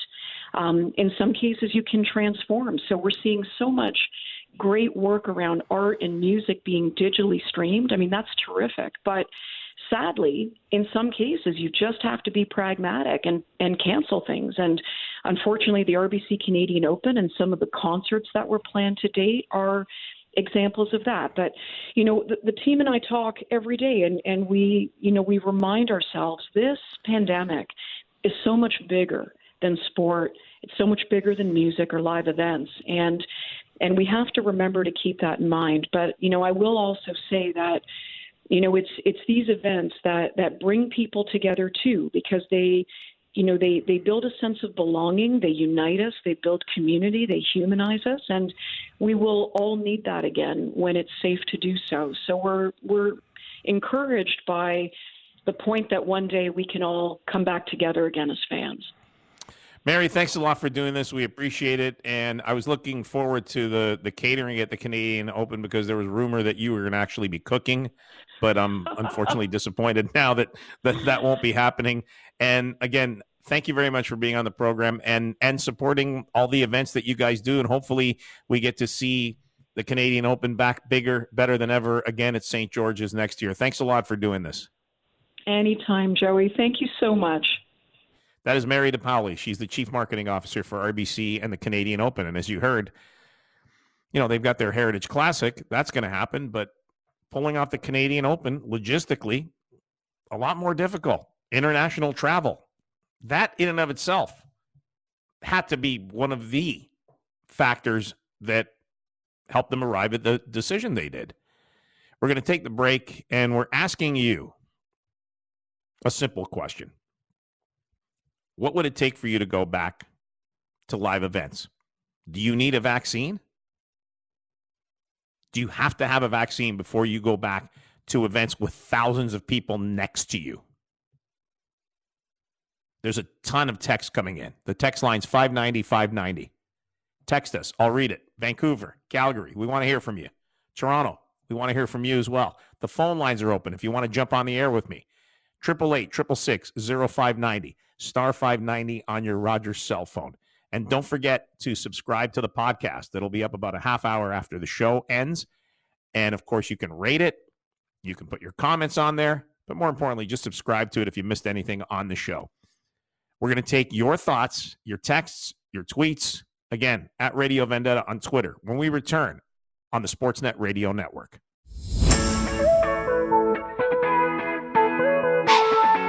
Hour number two rolls on here on the Vendetta Show, Sportsnet Radio Network. Across Canada, in Calgary, in Vancouver, in Toronto, and of course, all over the world online. We love being all over it here. Question is very simple, and you can text us at 590 590. Will you go to a sporting event or a concert or any live event with a large group of people? Those people may be getting sweaty. Those people may be sneezing. Will you go to an event without a vaccine? It's a simple question. Ken in Calgary says, Hey, Joey, all it would take for me to attend an event tonight is an event to go to. If I get Wuhan, I get Wuhan. I don't live in fear of catching the flu, cold, or cancer. You can't fully live a life if you live it in fear. Ken in Calgary makes a great point that I know is shared by many. Do you want to live your whole life in fear? Now, we don't have a choice right now. You don't have a choice right now. You can't go to anything. I mean, you get shamed now. I don't know if you've noticed this, but if you go somewhere to see somebody right now, if you get in your car and you go see a relative that you know hasn't been out, somebody old, an older person, in my case, I go see my dad. My dad hasn't been out in a month. Neither have I. I don't come in contact with people when I go out to the grocery store. I wear a mask, I wear gloves. I do everything you're supposed to do. My dad's 86 years old. He's been through it. He lived through World War II. He had Nazis living in his house in southern Italy. He went to USC, the University of Southern Calabria. But all I'm saying is, you get shamed for it now. What do you mean? What are you doing? Where are you going? Because now everyone has become the cops. Everyone has become an authority on COVID. You're not an authority, okay? Just because you watch TV doesn't make you an authority. Just because you listen to the news doesn't make you an authority. But what would it take for you to go to a sporting event? I know I would go tonight. If there was a game, if there was a hockey game, if the Flames were playing, the Canucks were playing, Leafs are playing, I'm in any of those cities, I'm going. Tom from Barrie texts us at 590 590. Great interview with Leigh Steinberg. The questions were great. Says, I really don't think I will attend any live events anytime in the near future, mainly because it is a perfect breeding ground if there's no vaccine. Pretty simple. Mike from Pickering, I'd go to a live sports event tomorrow. Let's go. Would you go to a sports event? Would you go to a concert? Would you go to any live event? Triple eight triple six zero five ninety. We want to hear from you. As I said, I have no problem going to an event. I don't. I would go. How bored are you? Do you want to see events on TV? You want to see sports, right? Are you going to watch golf when it comes back? Are you going to watch Are you going to watch soccer from Spain? when Real Madrid and Barcelona and Sevilla start playing again, amongst others? Atletico Madrid? Well, the mayor of Madrid, Jose Luis Martinez Almeida, by the way, why do these dudes always have seven names with hyphens? How come you can't just be Jose Almeida or Luis Martinez? Now, I'm one to talk. I got about 16 names. Good thing is when the authorities are looking for me, they got no shot. So it's a simple question Will you go to a sporting event or a concert. Mike from Pickering says, I'd go to a live sports event tomorrow. Let's go. Another texter writes in Tam in Cambridge says, I'm a PSW. My job is to take care of the elderly. Live events are off the table for me until it's safe out there. If you could hook me up with some great seats in my living room for a live musical benefit event, I would definitely donate to that worthy cause. Well, there's one going on tonight with Global Citizen where a ton of massive artists are going to be performing from all over the world. Gary in Woodbridge says about wrapping a blue screen for digital broadcasting around the stadium and fill it with Zoom followers. Now, that would be interesting. If you have the world's biggest Zoom, everyone's been doing Zoom calls. We did one last night with the guys I play hockey with. I play pickup hockey with a group of guys. Guys' wives were coming into the picture. Not that I have a problem with that. I don't have one of those, but maybe one day. Their kids are coming in the picture. They got bad internet. People are drinking. And then you get to see all manner of the disaster that their living room is. I don't feel so bad about mine now. Zoom calls great for your self esteem. Just roll a Zoom call with about 20 of your friends. You won't feel so bad about your life. Something I want to mention here that a story that happened this week, turn our attention to is the Roy Halladay report that came out. Now, Sportsnet has been showing old Blue Jay games.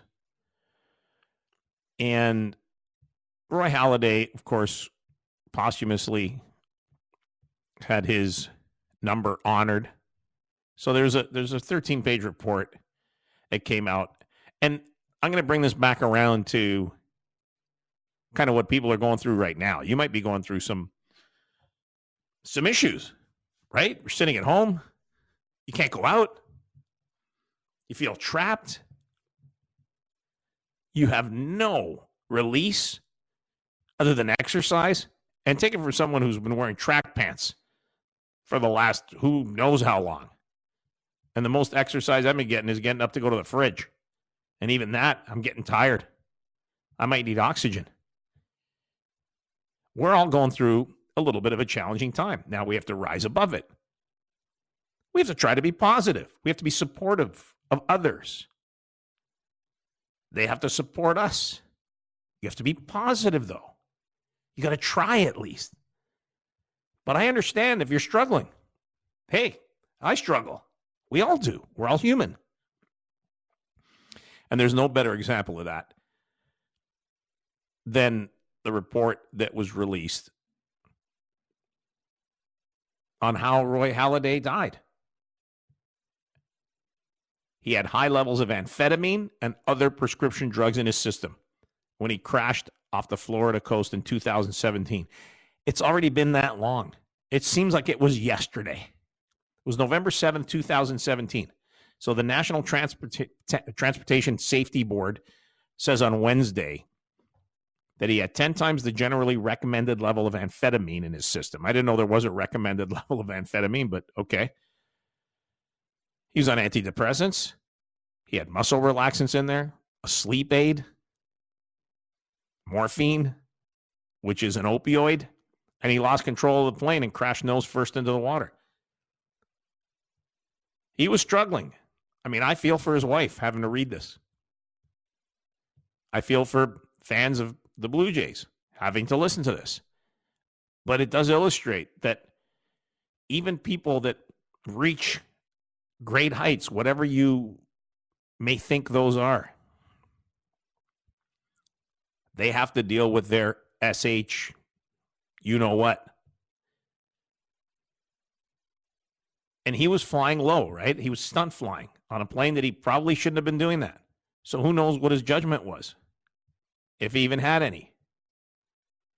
There's going to be a final report in the next few weeks, but you know, this guy was an eight-time All-Star, won two Cy Youngs. He was elected by the baseball writers to the Hall of Fame posthumously. The last time that happened was Roberto Clemente, who also died in a plane crash when he was 38. Now, he died on a humanitarian mission, of course. But to hear that Roy wasn't perfect isn't a revelation. You know, his wife said at the time, we're all imperfect, flawed in one way or another. We all struggle, but with hard work, humility, and dedication, imperfect people can still have perfect moments. I think that is a phenomenal quote. It's one that resonates with me. I hope it resonates with you. We're not perfect, but we can have moments of bliss and joy and happiness. And you try and string a bunch of those together as much as you possibly can. And that is worth living for at all times. We're going to take the break. Hour number three is coming up. Don't forget, you can text us at 590 590. And you know I'm going to read it. I love it. I love when you text in. I love when you're a part of the show. Again, 590 590. Would you go to a sporting event without a vaccine? Would you go to any live event? Hour number three is coming up, and we've got more great guests. We'll talk about a very inspiring story that will play out in the NFL draft that happens Thursday.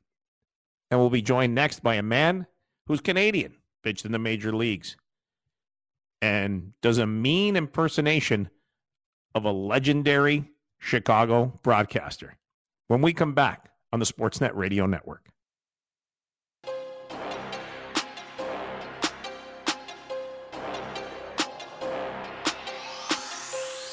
All right, we're back.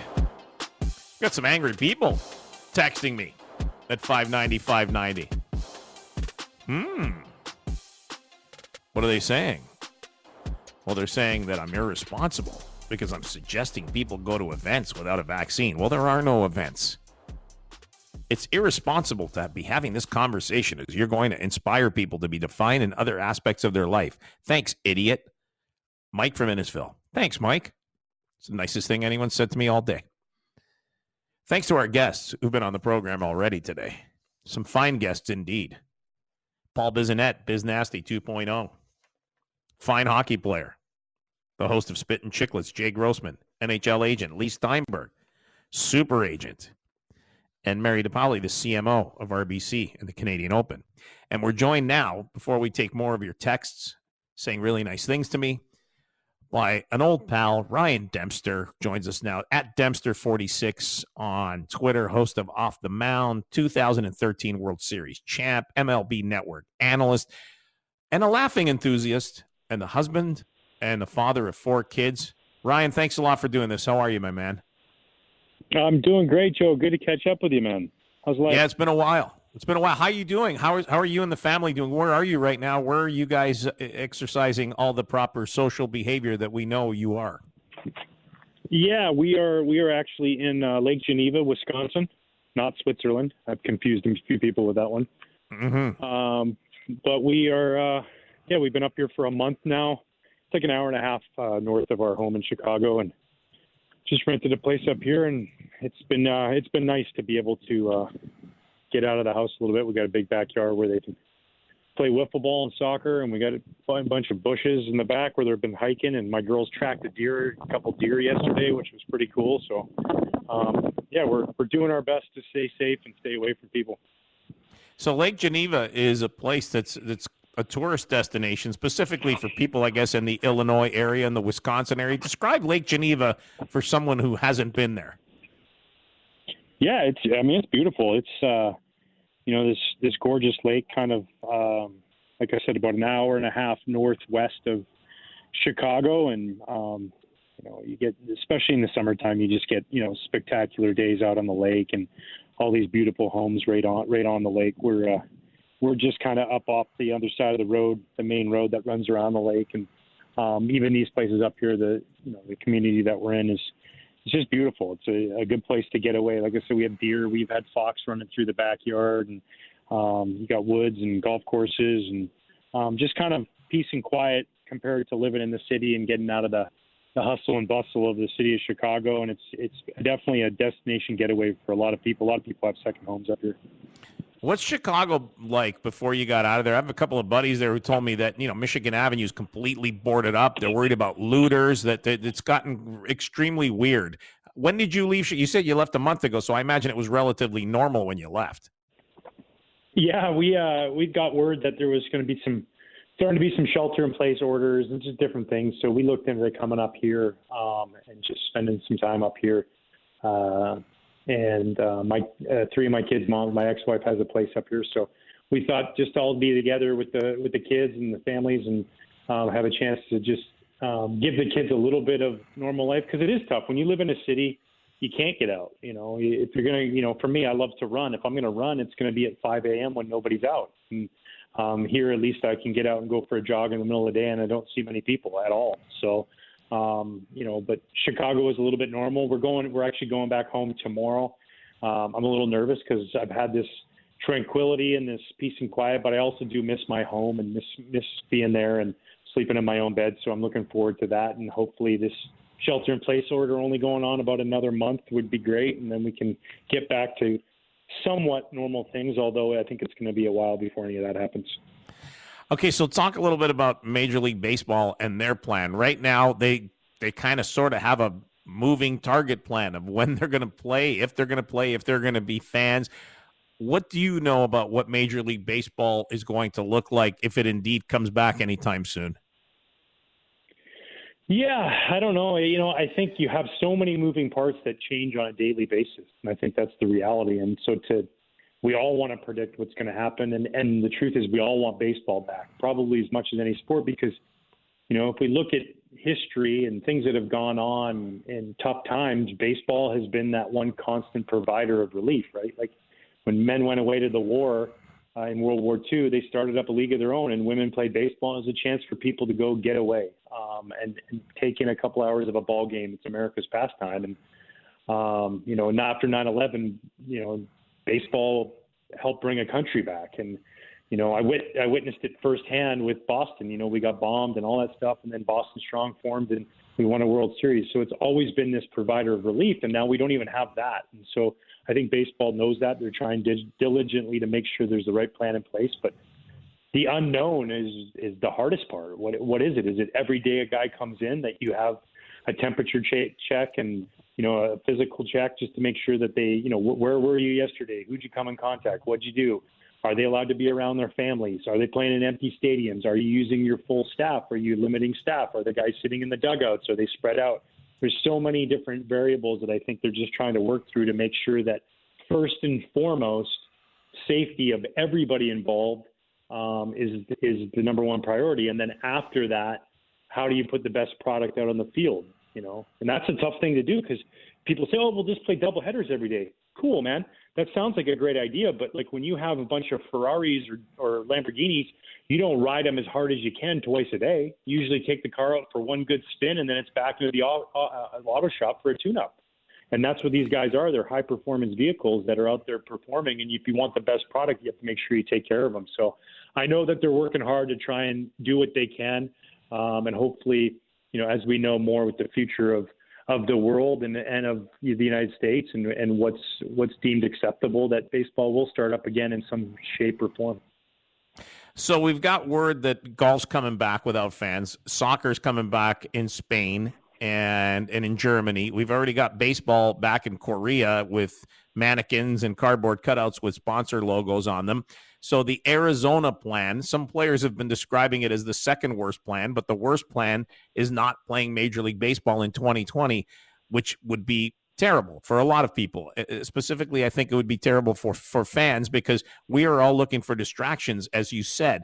What do you make of the Arizona plan and the feasibility of playing there? We know that in the Arizona area there are a bunch of ballparks that major league teams use in the spring and and and finding diamonds probably isn't the toughest thing in the world. But what do you make of the Arizona plan and the feasibility of it? Yeah, I think feasibility of it. You know, just given the fact that, like you said, there there's multiple facilities, plus also top-notch facilities. You look at what the Cubs have at you know at Sloan Park there, and their facility, world class. Same with the Diamondbacks and Rockies. Same with the Dodgers and, and White Sox. So you have all of these brand new top-notch facilities, and you have a relatively small circle Um, you know, if you were to do it in Florida, I think you would have to limit it to one area like Tampa or something like that because when you start traveling around, that's where the issue becomes, right? So, uh, but I think there's bigger issues that lie. Do these guys get to be with their families? Are they are their whole family quarantined? Can they leave the house? What do they do? Where do they go? And the minute you start opening up, you know, more interaction with more people, it just you put more people at risk. And I think that's what, you know, something that obviously has to be discussed. But Arizona, to me, if if they are going to do no fans, uh, you know, I think it's a great place for it. I think, you know, you look at it in spring training, anyways, in the Cactus League. Heck, man, they're they're they're great ballparks. They're they're top notch facilities that these guys are comfortable playing at and already know. So your show on the Marquee Sports Network, which looks like it's a lot a lot of fun. It's called Off the Mound, and I think it debuted a few days ago, if I'm not mistaken. You you do everything from teaching people. You, you taught Mike Trout how to change a diaper. Looked like you did a fine job. You were using a mannequin. Now I think it was a fake kid. Otherwise, that kid was probably in a lot of pain the way you were changing the diaper. But tell us about your new show and tell us about how teaching Mike Trout how to change a diaper because him and his wife Jessica are expecting their first child in August. Yeah, uh, it actually aired yesterday. For the uh, the first episode was yesterday at five thirty. Um, the debut show we had him and uh, Anthony Rizzo on there, and um, yeah, it, you know, it, it's a lot of fun. My my idea, and especially given now um, in the times we're in, is to try and give people a place to come and smile for thirty minutes and laugh a little bit, and and see these guys not for what they do, but for who they are. Um, so that maybe when we're, we're we're watching them when they get back out on the field, we can appreciate them a little bit and realize that yeah, they are superstars, and we admire them for their ability to hit a baseball or, you know, strike somebody out or make a great play on defense. But at the end of the day, they're humans like us. And here's Mike Trout. Him and his wife are getting ready to have a baby. And I thought, you know what? It's always important to pass leader, you know, things down as as a leader to the younger generation and younger ball players. And um, I am definitely passing no information about how to play baseball. That guy, because he's far better baseball player than I ever was but at least I'm a father of four. I know how to change a, a diaper or two. And um, number one rule is when your wife says, "Can you change the diaper?" You say, "Yes, honey." Um, and then two, there's a proper way to do it. And be, being having a little boy, I want to make sure he knew the things. You know, make sure that he has his TP ready to go. The last thing you want is a sprinkler in your face when you take your little boy's diaper off. And mm-hmm. um, and then secondly, you know, the ins and outs. And and uh, like in typical Mike Trout fashion, he proved he's a natural at that too and changed his diaper before I even finished mine. So, man, I just there's nothing I can do to beat that guy. He's just too good at it. So yeah, so so you got schooled by Mike Trout on something that you thought you were going to school him on. So the sounds like the show's a lot of fun. And I saw something that you tweeted talking about Boston. You just mentioned Boston and Boston Strong. Take us back to that time. That again, you talk about baseball being there after tragic events and helping to unite people. And it was seven years ago, a couple days ago, that the terrible events happened in Boston and the city responded by uniting and rising up to become Boston strong. You were there. What was that like? Yeah, it was it was a, an incredible, uh, you know, kind of enthralling experience to be around.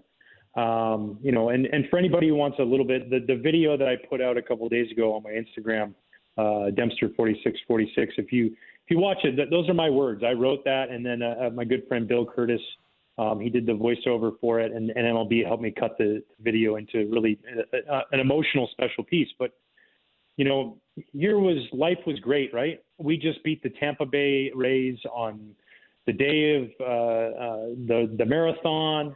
Everything's good. Uh, we're on the bus celebrating, laughing at the fact that David Ortiz took David Price deep and watched it. David Price got mad. We're joking about it and we have this police escort that would take us to the airport every time, um, all these bike cops, and all of a sudden they all just left. And you know, this is pre-Twitter being life and and the way to get news mm-hmm. and you know social media. So we're like, where's everybody going? And then people started searching the internet and like, whoa, we heard about this bombing, and we didn't know what was going on. And that was the fastest I'd ever got on a plane and out of a city in my entire career. I mean, they were just like, let's go, let's go. We didn't know if there was going to be more bombs. There was rumors of other places. And we got out. And now we're on a plane and now we know nothing, right? There's no there's no Twitter on Wi-Fi on the plane to find out. Um, the captain was getting some research, and then we land in Cleveland, and we went to a team dinner, and what we found out kind of what happened, and um, that they were chasing these guys, and we went to this big team dinner, and we said, hey guys, like we have a responsibility to to help the city. And when we get back there, we're going to do that. And and I'm going to tell you, Joey, like the whole experience was tragic and, and terrible, but it, it, to watch a city rally around us, and in, in return, we rallied around the city of Boston because they motivated us. The energy that they gave day in and day out to a game of baseball, um, you know, it, it proved huge. And when we won that World Series, um, you know, in the city of Boston for the first time, and who knows, I don't remember, it was like 1918 or something like that. Um, it was it was incredible, and to to walk outside and see police officers in full uniform. I'm not going to name any names because I don't want to get anybody in trouble, but who cares? They were tipping back an ice cold beer together, mm-hmm. and because it was like you know here they stood up and protected their their city and and we all rallied together to have this incredible special moment and it was it wasn't for us it was for a city it was for a bunch of people and it was for people who lost family members and went through a tough time and um it was incredible. The day after they caught the guy in the boat in in Watertown, in our clubhouse on the day of Papi's speech, um, we had the governor, the mayor, the um, tons of dignitaries. Uh, we had you know heads of Secret Service, uh, Special Forces, Navy SEALs, police officers, medics, firefighters. Our, our entire locker room was packed, shoulder to shoulder. It was the most powerful thing I'd ever felt in my life. You want to talk about feeling unstoppable? And I looked over at Jonny Gomes, and Jonny Gomes just said, I know, right, Ryan? We can't lose. Look, look around. It's impossible for us to lose this year. And that was really the feeling we had. We felt like we had the support of everybody, and it was just an amazing, amazing season. So you're born in Canada, you're born in, in BC. Tell us about growing up in Canada and who you looked up to as a baseball player and how you went from growing up in Canada and making it to the major leagues.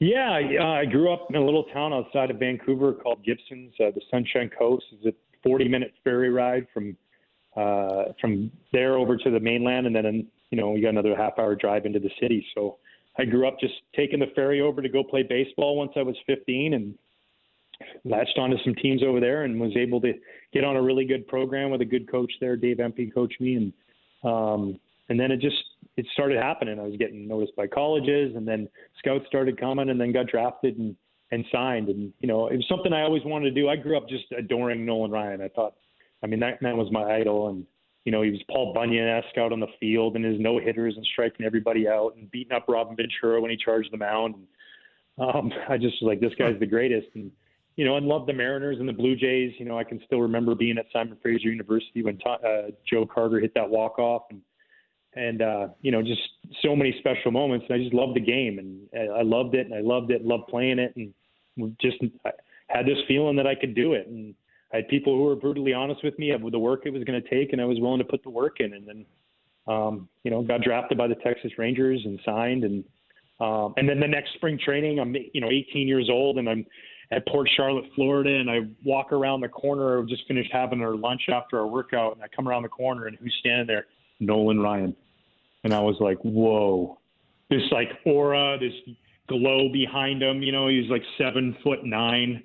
I was just like, oh my God, it's my hero in front of me. And he was just the most gracious gentleman. Like, son, you work hard, keep working hard, and everything's going to be just fine. Good luck. And I just was like, wow, man. Like it was, it was really, really special. And um, yeah, and then you know to be able to live out my dream for you know 20 years playing professional baseball, 16 years in the big leagues, and I said I didn't have to work work a day in my life for for all that time, and how, how fortunate and blessed I was to put a uniform on, and um, you know I, I don't I don't forget that for a second. And you know when you get done playing, they just play another game the next day, and uh, and I, I realized how what an honor it was to to be able to be a major league baseball player for all those years. Ryan, before we let you go, and we appreciate you being on the show, can you tell us what would what kind of advice does Harry Caray have for our listeners in terms of doing all the things we need to do right now to be safe and to make sure that we get through this properly? Uh, well, you know, Joey, I gotta tell you, it's a tough time right now. As somebody who likes to interact with the fans, uh, whether that's you know, having a shot at a bar or chugging a beer or just telling a baseball story to be 60 feet, six inches away from everybody is is something I, I guess only a starting pitcher could relate with. But uh, I think it's important we listen to the professionals. I should have listened to a few professionals in my day, but um, it's a, it's important we do that and we get on the other side of this curve. We'll flatten it out like Ernie Banks used to do back in the day, and uh, we'll get back to playing baseball, a game that we all love. I don't know when it's going to be, but it's going to happen. It's going to be a, a special day when we hear that umpire yell, "Play ball!" and we can all have a hot dog and ice cold beer back at Wrigley Field. Ryan, thanks a lot for doing this, pal. Enjoy Lake Geneva, and we'll talk to you soon. Okay. Hey, you got it, Joe. Always great talking with you. And just so you know, I do have a new uh, a new set of hockey gloves that I wear now when I skate. So. Oh yeah, um, that, well, we'll we got to tell that story. We we got to tell that story real quick. When I first met Ryan Dempster, he comes out on the ice. We're playing hockey in Los Angeles, a Monday night skate, the CAA hockey skate that Pat Brisson runs, and and so how did you end up coming to the skate? Who did you know? Uh, Craig Landis, my agent, was uh, was connected with Pat and Jimmy Nice, and then so they invited me out to to come to the skate. And uh, I had most of my gear. I think I had a Sears catalog around each shin for my shin pads, and um, unfortunately, I was lacking gloves. Um, and uh, and then I found out later on that that's a bad idea to play um, ice hockey without any gloves on, um, especially against some of those guys with their shenanigans out there, the way they cross check in front of the net. And then uh, I, I learned quickly after that that um, even with a good pair of beautiful Warrior or Bauer or CCM gloves, that they still have hands of stone out there. So it doesn't really matter. I, I said to when you skated out, I said to Jimmy Nice, who works with CAA hockey, I said, "Who is this guy?" And he goes, "Oh, it's Ryan Dempster. He's a pitcher." He said, "He's not too bright. If he's a pitcher, he makes his living with his hands, and he's playing hockey with no gloves on. What's wrong with this guy?" He goes, "Yeah, he's nuts." oh man, that's crazy ma- to think, man. That's 20, 20 years ago we met, and here we are talking life and baseball, and uh, I, am happy that we still have our friendship, man. All right, my man. Thanks a lot for doing this. My best to your family. Enjoy Lake Geneva, and we'll talk to you soon. Okay. You got it, Joe. Thanks, man. All right, Ryan Dempster. Always a pleasure to have him on the show. Pitched many years in the major leagues, won the World Series in 2013. Another fine Canadian, part of the Hall of Fame. We'll take the break. We'll come back and we'll discuss an athlete that is going to be drafted. This athlete will be drafted on Thursday as part of the NFL draft. But the story on how the athlete got to where he is has to be heard to be believed. We'll discuss when we return on the Sportsnet Radio Network.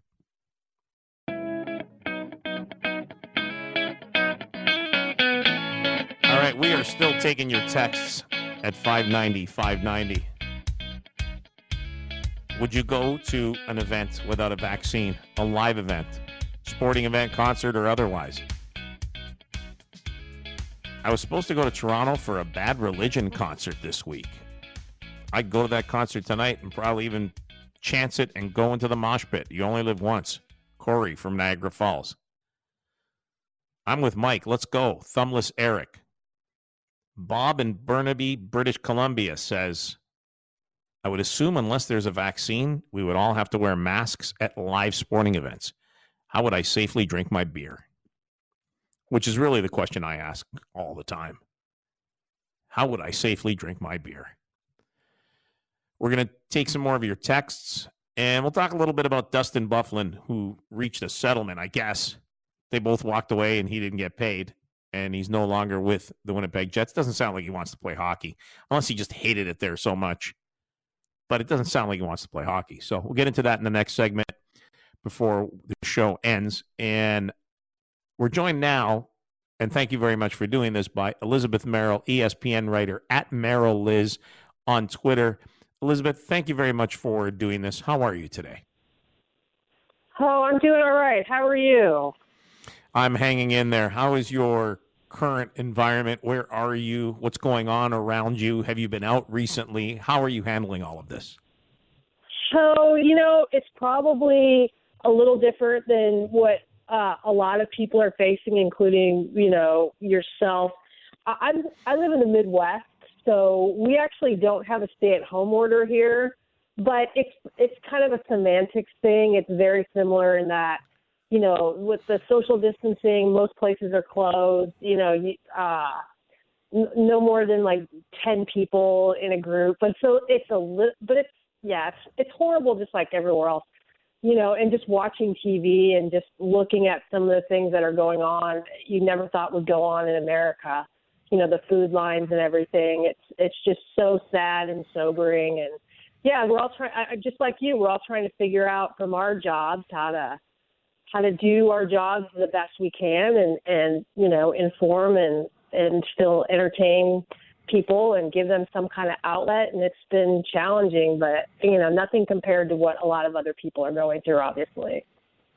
So you wrote this story on espn.com and the NFL draft is on Thursday and you've you've written a story on a young wide receiver by the name of Jerry Jeudy, and and coincidentally enough we had his agent Leigh Steinberg on in the first segment yeah. of the program and and Leigh said that Jerry Jeudy is one of the most, if not the most precise route runner he has ever seen. And Jeudy looks like out of the 60 receivers, he's going to probably go first. And the the star that this guy became at Alabama almost didn't happen because of the tragedy in his life. Tell us the story of Jerry Jeudy. So Jerry actually didn't start playing football until he was in like junior high, which is pretty unusual. Um, his his mom, uh, he was raised by his mom.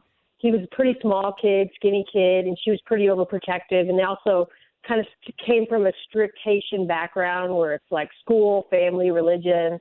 And, you know, he was sneaking out when she was at work. And so eventually just she was just like, okay, you know, do it if it makes you happy. But you know, he was playing football. So he's from South Florida, so he was playing football with the likes of like Lamar Jackson and and you know Calvin Ridley. Uh, and so he, you know, around this time, uh, his mom had uh, a daughter, and Jerry was very close to his sister, but she was she was born with uh, trisomy 18, which uh, uh, is uh, it, causes you know it's uh, it has to do with uh, chromosome, uh, and it causes them to basically have to eat out of a tube um, and, and breathe out of a tube, and it's a very rare disease. But the life expectancy for most uh, children, uh, infants, you know, there's like a 10% chance that you survive to your first birthday. And she beat the odds. The family was had a very positive outlook about her, and um, you know, it was a really challenging childhood uh, for everyone in the family, for Jerry and, and his older siblings. And, and of course for Aaliyah, who struggled a lot, but you know was a happy child, and and she, you know, lived to be. They had to have round the clock nurses for her. Um, the family was very, you know, not well off, and and then Aaliyah passed away when she was seven. Jerry found out at the end of his uh, playoff football game senior year, so it was pretty devastating to him and his family. But it really motivated him to to like, w- with all the adversity that she went through, it motivated him to sort of to to make it in football and the NFL for her and for his mom, who he's really close to. And look, this is a different situation because the draft is virtual this year, and yeah. it's a charity event, right? And this is the opportunity where uh, someone like Jerry Jeudy would probably have been at the draft, and who knows, maybe he would be having the party at home because I know his mom's going to cook the Haitian food, and they're going to have all the people over anyway. But you know, his parents got divorced when when he was young and he became kind of, as you say in the story, his mom's little right hand man. His his mother Marie came from Haiti to the U.S. when she was just 14, and she would take the kids back there as a as a kind of humbling experience, I guess, to show them never forget where where you came from. But Jeudy is a guy who says, like a lot of athletes, "Mom, someday I'm going to buy you a house." And it looks like, based yeah. on where he's going to go in the NFL draft, he's going to be able to do that real soon. Yeah, he it does. I, he said that he used to say that to her before he even played football, and he didn't even know that you could even go to college playing football until he, you know, he was in high school. So he just thought he didn't know how he was going to get there, but he was going to get there to do that for his mom. You know, his success. Uh, he look, he's super gifted, but like one of the things that makes him so successful is he's just such a he studies like every receiver he can get his hands on video for. And, you know, he learned how to juke uh, from Lamar, and he's just got these crazy moves. Uh, he, you're right. His route running is elite. Uh, his hands are are obviously elite, and he he is he's very versatile. He there's like three receivers. It, if you look at a lot of um, a lot of the draft analyst uh, draft boards, um, most of them, a lot of them have Jeudy. Uh, some of them have CeeDee Lamb from Oklahoma. He's a big yards after catch guy, and then uh, Henry Ruggs, who's a teammate of Jeudy's at Alabama. So all three of these guys came out as juniors too. So he's somebody who's mentioned there too. But yeah, uh, you know, I think that Leigh is is accurate that Jerry's kind of the one who's being mentioned the most as being the first guy off the board. But you know, uh, Mel Kiper Jr. I think it was his last one. I don't know if he's had another one, his another mock come out in the next couple of last day or so. But like, he had seven receivers going in the first round. So that just goes to show you how much talent there is. It kind of makes you wonder if all that talent is going to drop some guys down the board, you know, where they're going to go in later rounds because teams are going to want to fill other needs first, and they're going to be like, hey, because I, I, you know, there are a ton. You're like you said, there are like 60 plus receivers who receive draft grades, which means like, you know, some people think that like 60 some guys could go in one of the seven rounds, which is incredible. Um, I, there's like a 20. Some people are saying that 20 could go in the first 100 picks. Uh, so that's yeah, it's that's pretty. It's an exceptional year for that. Well, it, it wasn't. It wasn't like he just walked on to, to Alabama and all of a sudden was a guy who you know got got treated like a superstar. He kind of had to work for it, right? Nick Nick Saban didn't just hand him anything, right? Yeah, and see, that's what he told me that like obviously he was recruited by everybody and the thing that like appealed to him, besides the fact that he wanted to win a national championship, was the fact that Saban was the only coach who was wasn't promising him that he'd start his freshman year. He said, you know, if you'll have a chance to play, and that really appealed to Jerry because you know he wanted to work for everything. He didn't want you know to be guaranteed everything. Now maybe his freshman year, he's like, what was I doing? Because yeah, he wasn't uh, getting to play like he wanted to. Uh, his opportunities were limited. You know, Calvin Ridley was there, and he was the superstar. He also left his junior year, so Calvin was a junior that year. But you know, look at that recruiting class. Uh, Ruggs was in that class. Um, DeVonta Smith. Uh, th- there was there was uh, a very that was a very strong class. All these guys were playing and it's besides amassing a giant amount of talent uh, in quarter at quarterback and so many other positions. Alabama, I mean, look at that. Look at the receivers they keep kicking out. It's it's quite uh, it's astonishing. So the fact that Jerry was able to put up the numbers he did sophomore and junior year is is pretty compelling too. Just because you know there were a lot of guys uh, really talented receivers who were also vying for those touches. At Merrill Liz, you can find her on Twitter. It's Joey Vendetta here on the Joey Vendetta Show. We're going to wrap up real quick. Tell me what you think the draft is going to look like this Thursday, this virtual NFL draft. I think it's going to be really interesting because if you think about it, what there's so many different aspects. You know, you always picture these guys are in the war room. I mean, what about trades, like draft trades? how are you going to? I suppose you go in thinking you're going to like you know move around. You know, I, I was reading something Mike Reiss, my colleague, wrote about how you know the Patriots are always so trade happy on on draft day. Or how are they going to do that when they're not in the room together? Because you know there's so many moving parts. And you know, team, sure, you still got. I can't imagine something like this I mean, you couldn't do the draft like, you know, you probably couldn't, it wouldn't be a virtual draft like 30 years ago, obviously, but you couldn't have a draft probably 30 years ago under these conditions. But there's just so many things that play. You know, the WNBA, like their draft, it sounds like last night was pretty seamless, but like with the NFL, you've just got so many different things going on. It'll be, and then what about the technical stuff? You've got to think that there's going to be technical issues. Uh, it's you know I I've covered the NFL draft in New York before, and it was kind of cool to do, but you know, you really don't need to be there as a reporter, and there isn't like most of the stuff is going on in other places anyway. So I get that, you know, I get that it's not going to be like vastly different in that aspect, but not being able to have everybody in one room, you, that's the problem. Uh, it's almost like you you wonder, well, couldn't they put them in like a giant like, you know, gymnasium or something? and this Yeah. is probably you know what I mean, but like have them socially distanced because there will be problems, but I think everybody is just so starved to watch something to give you a sense of like, you know, normalcy that like I mean, that's the thing that everybody's been so fascinated with is the draft because it seems like the only thing that's been going on that seems semi-normal. So I think it'll be very well, uh, like everybody's gonna be watching it, and it's it's much needed right now. Yeah, it'll definitely be. Uh, it's made for television in the strictest sense uh, of the word. Thank you very much for doing this, Elizabeth. We greatly appreciate it, and take care of yourself. And hopefully, we'll get a Thank chance you. to talk to you soon. It's Vendetta. We're going to take yeah, the break.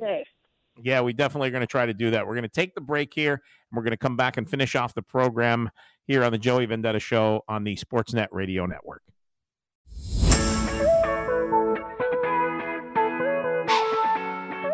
Is the final segment of the Joey Vendetta Show here on the Sportsnet Radio Network. Vancouver on 650, 960 in Calgary, and 590 here in Toronto, and of course on the Radio Player app. You can also subscribe to the podcast wherever it is you may get your podcasts. Subscribe and rate. It would be greatly appreciated. If you didn't hear the show, we've had some fine guests on today, including Paul Bissonnette, who's the host of the Spittin' Chiclets podcast. Jay Grossman runs the Puck Agency. Leigh Steinberg, one of the top agents in the history of pro sports. Patrick Mahomes, one of his many clients.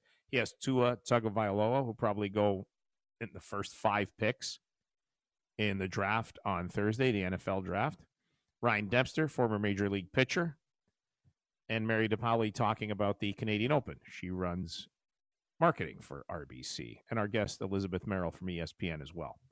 But we're going to end off the show here with your texts and maybe even your tweets at Radio Vendetta. The question is it's a simple one. Would you indeed go to a sporting event without a vaccine? We don't know when there's going to be a vaccine.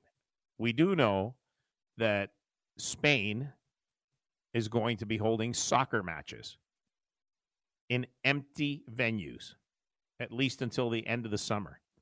This is according to the mayor of Madrid. He said that today. He said the coronavirus pandemic won't be under control by the end of the summer. So there will be no crowds. It makes complete sense. We know that there's baseball in Korea.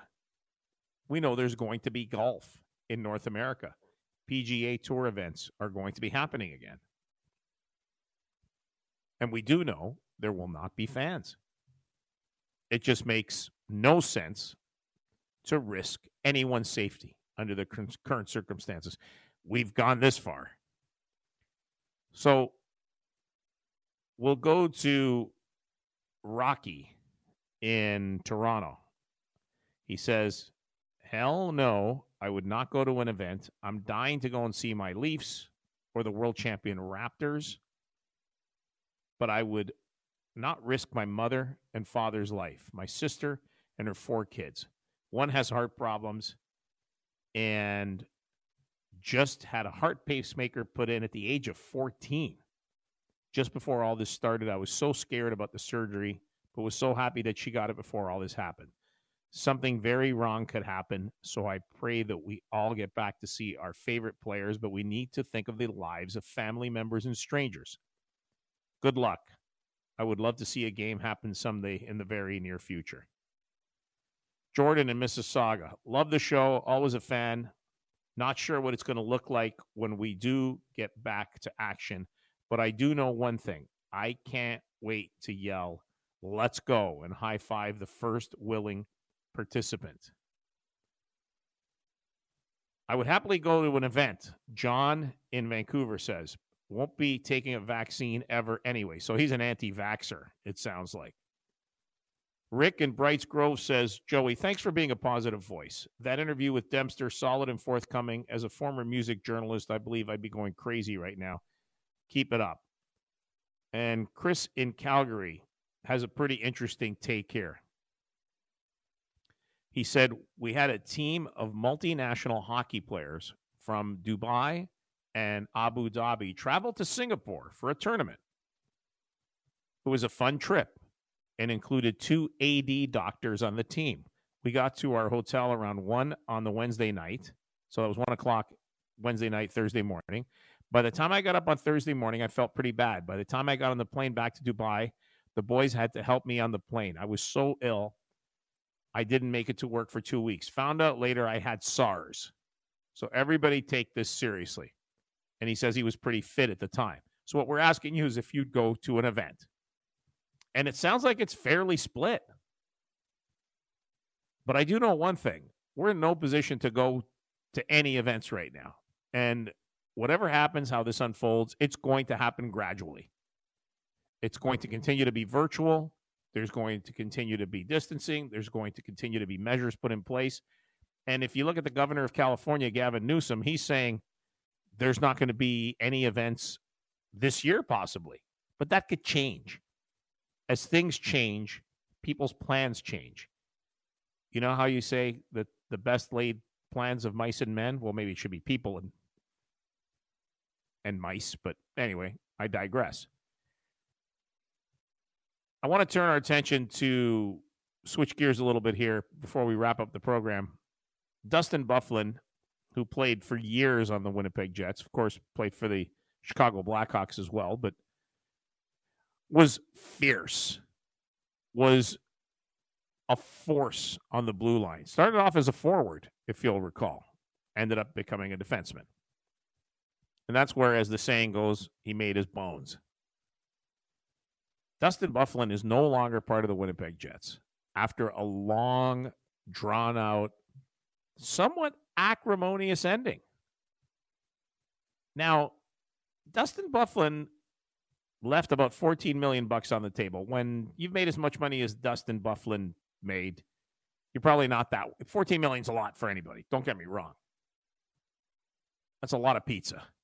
It's a lot of track pants, which are two things that I've consumed a ton of during this stay at home and shelter in place order that I've been under. It didn't say eat everything in place, it said shelter in place, but I mistook it.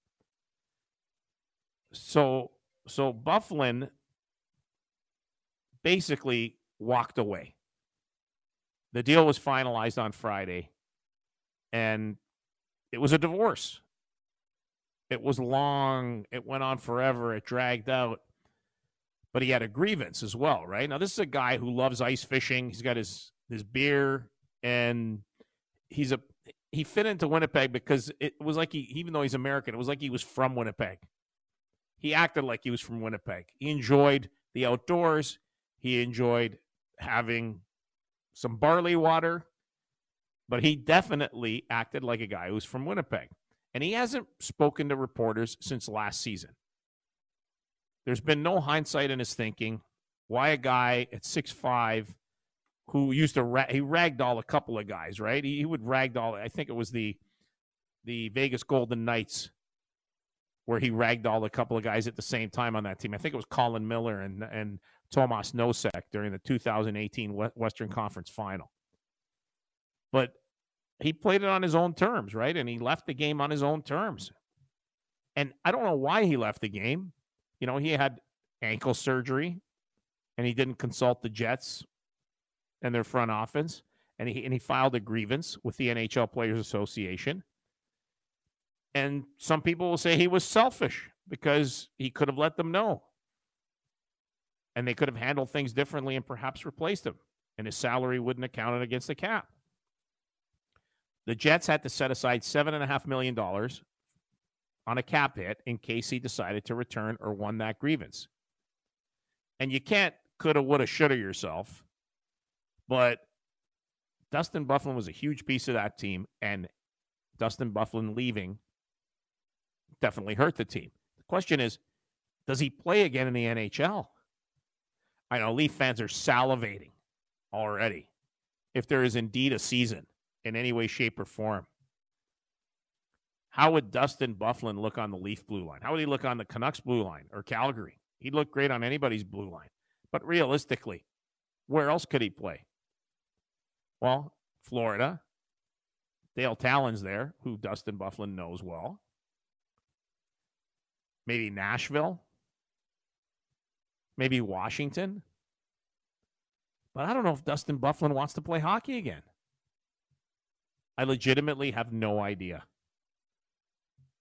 And I don't think Dustin Byfuglien really knows. Or maybe he does. And he just doesn't want to tell us. Because in this world that we live in now, what we used to think was important isn't as important as it once was, is it? Maybe it's changed. Maybe the priorities in your life have changed. Maybe it's not as important to be rich, famous, and successful as it once was. Sure, everybody likes money, and especially right now, there are a ton of people without it. We know the food banks are lined up. We know the unemployment checks are going out. The social assistance checks are going out, and people are asking for help. But maybe, just maybe, as a society, we're going to look at things the way Dustin Byfuglien does. And that it's okay to walk away from something that other people think matters and that maybe you don't think matters as much as it once did to you. Oh, sure, you might still love the game in its purest form, but maybe the business and the grind and all the politics and the adulation got to you because it does to some people. A special thanks to our producers, Mark Boffo, Andrew Holland, and Josh Santos. And more importantly, a special thanks to you. Take care of yourself, be safe, take care of each other. It's Joey Vendetta. I'll catch you next week. And don't forget, download the podcast. You can find it on all your favorite podcast platforms. Thanks very much for listening.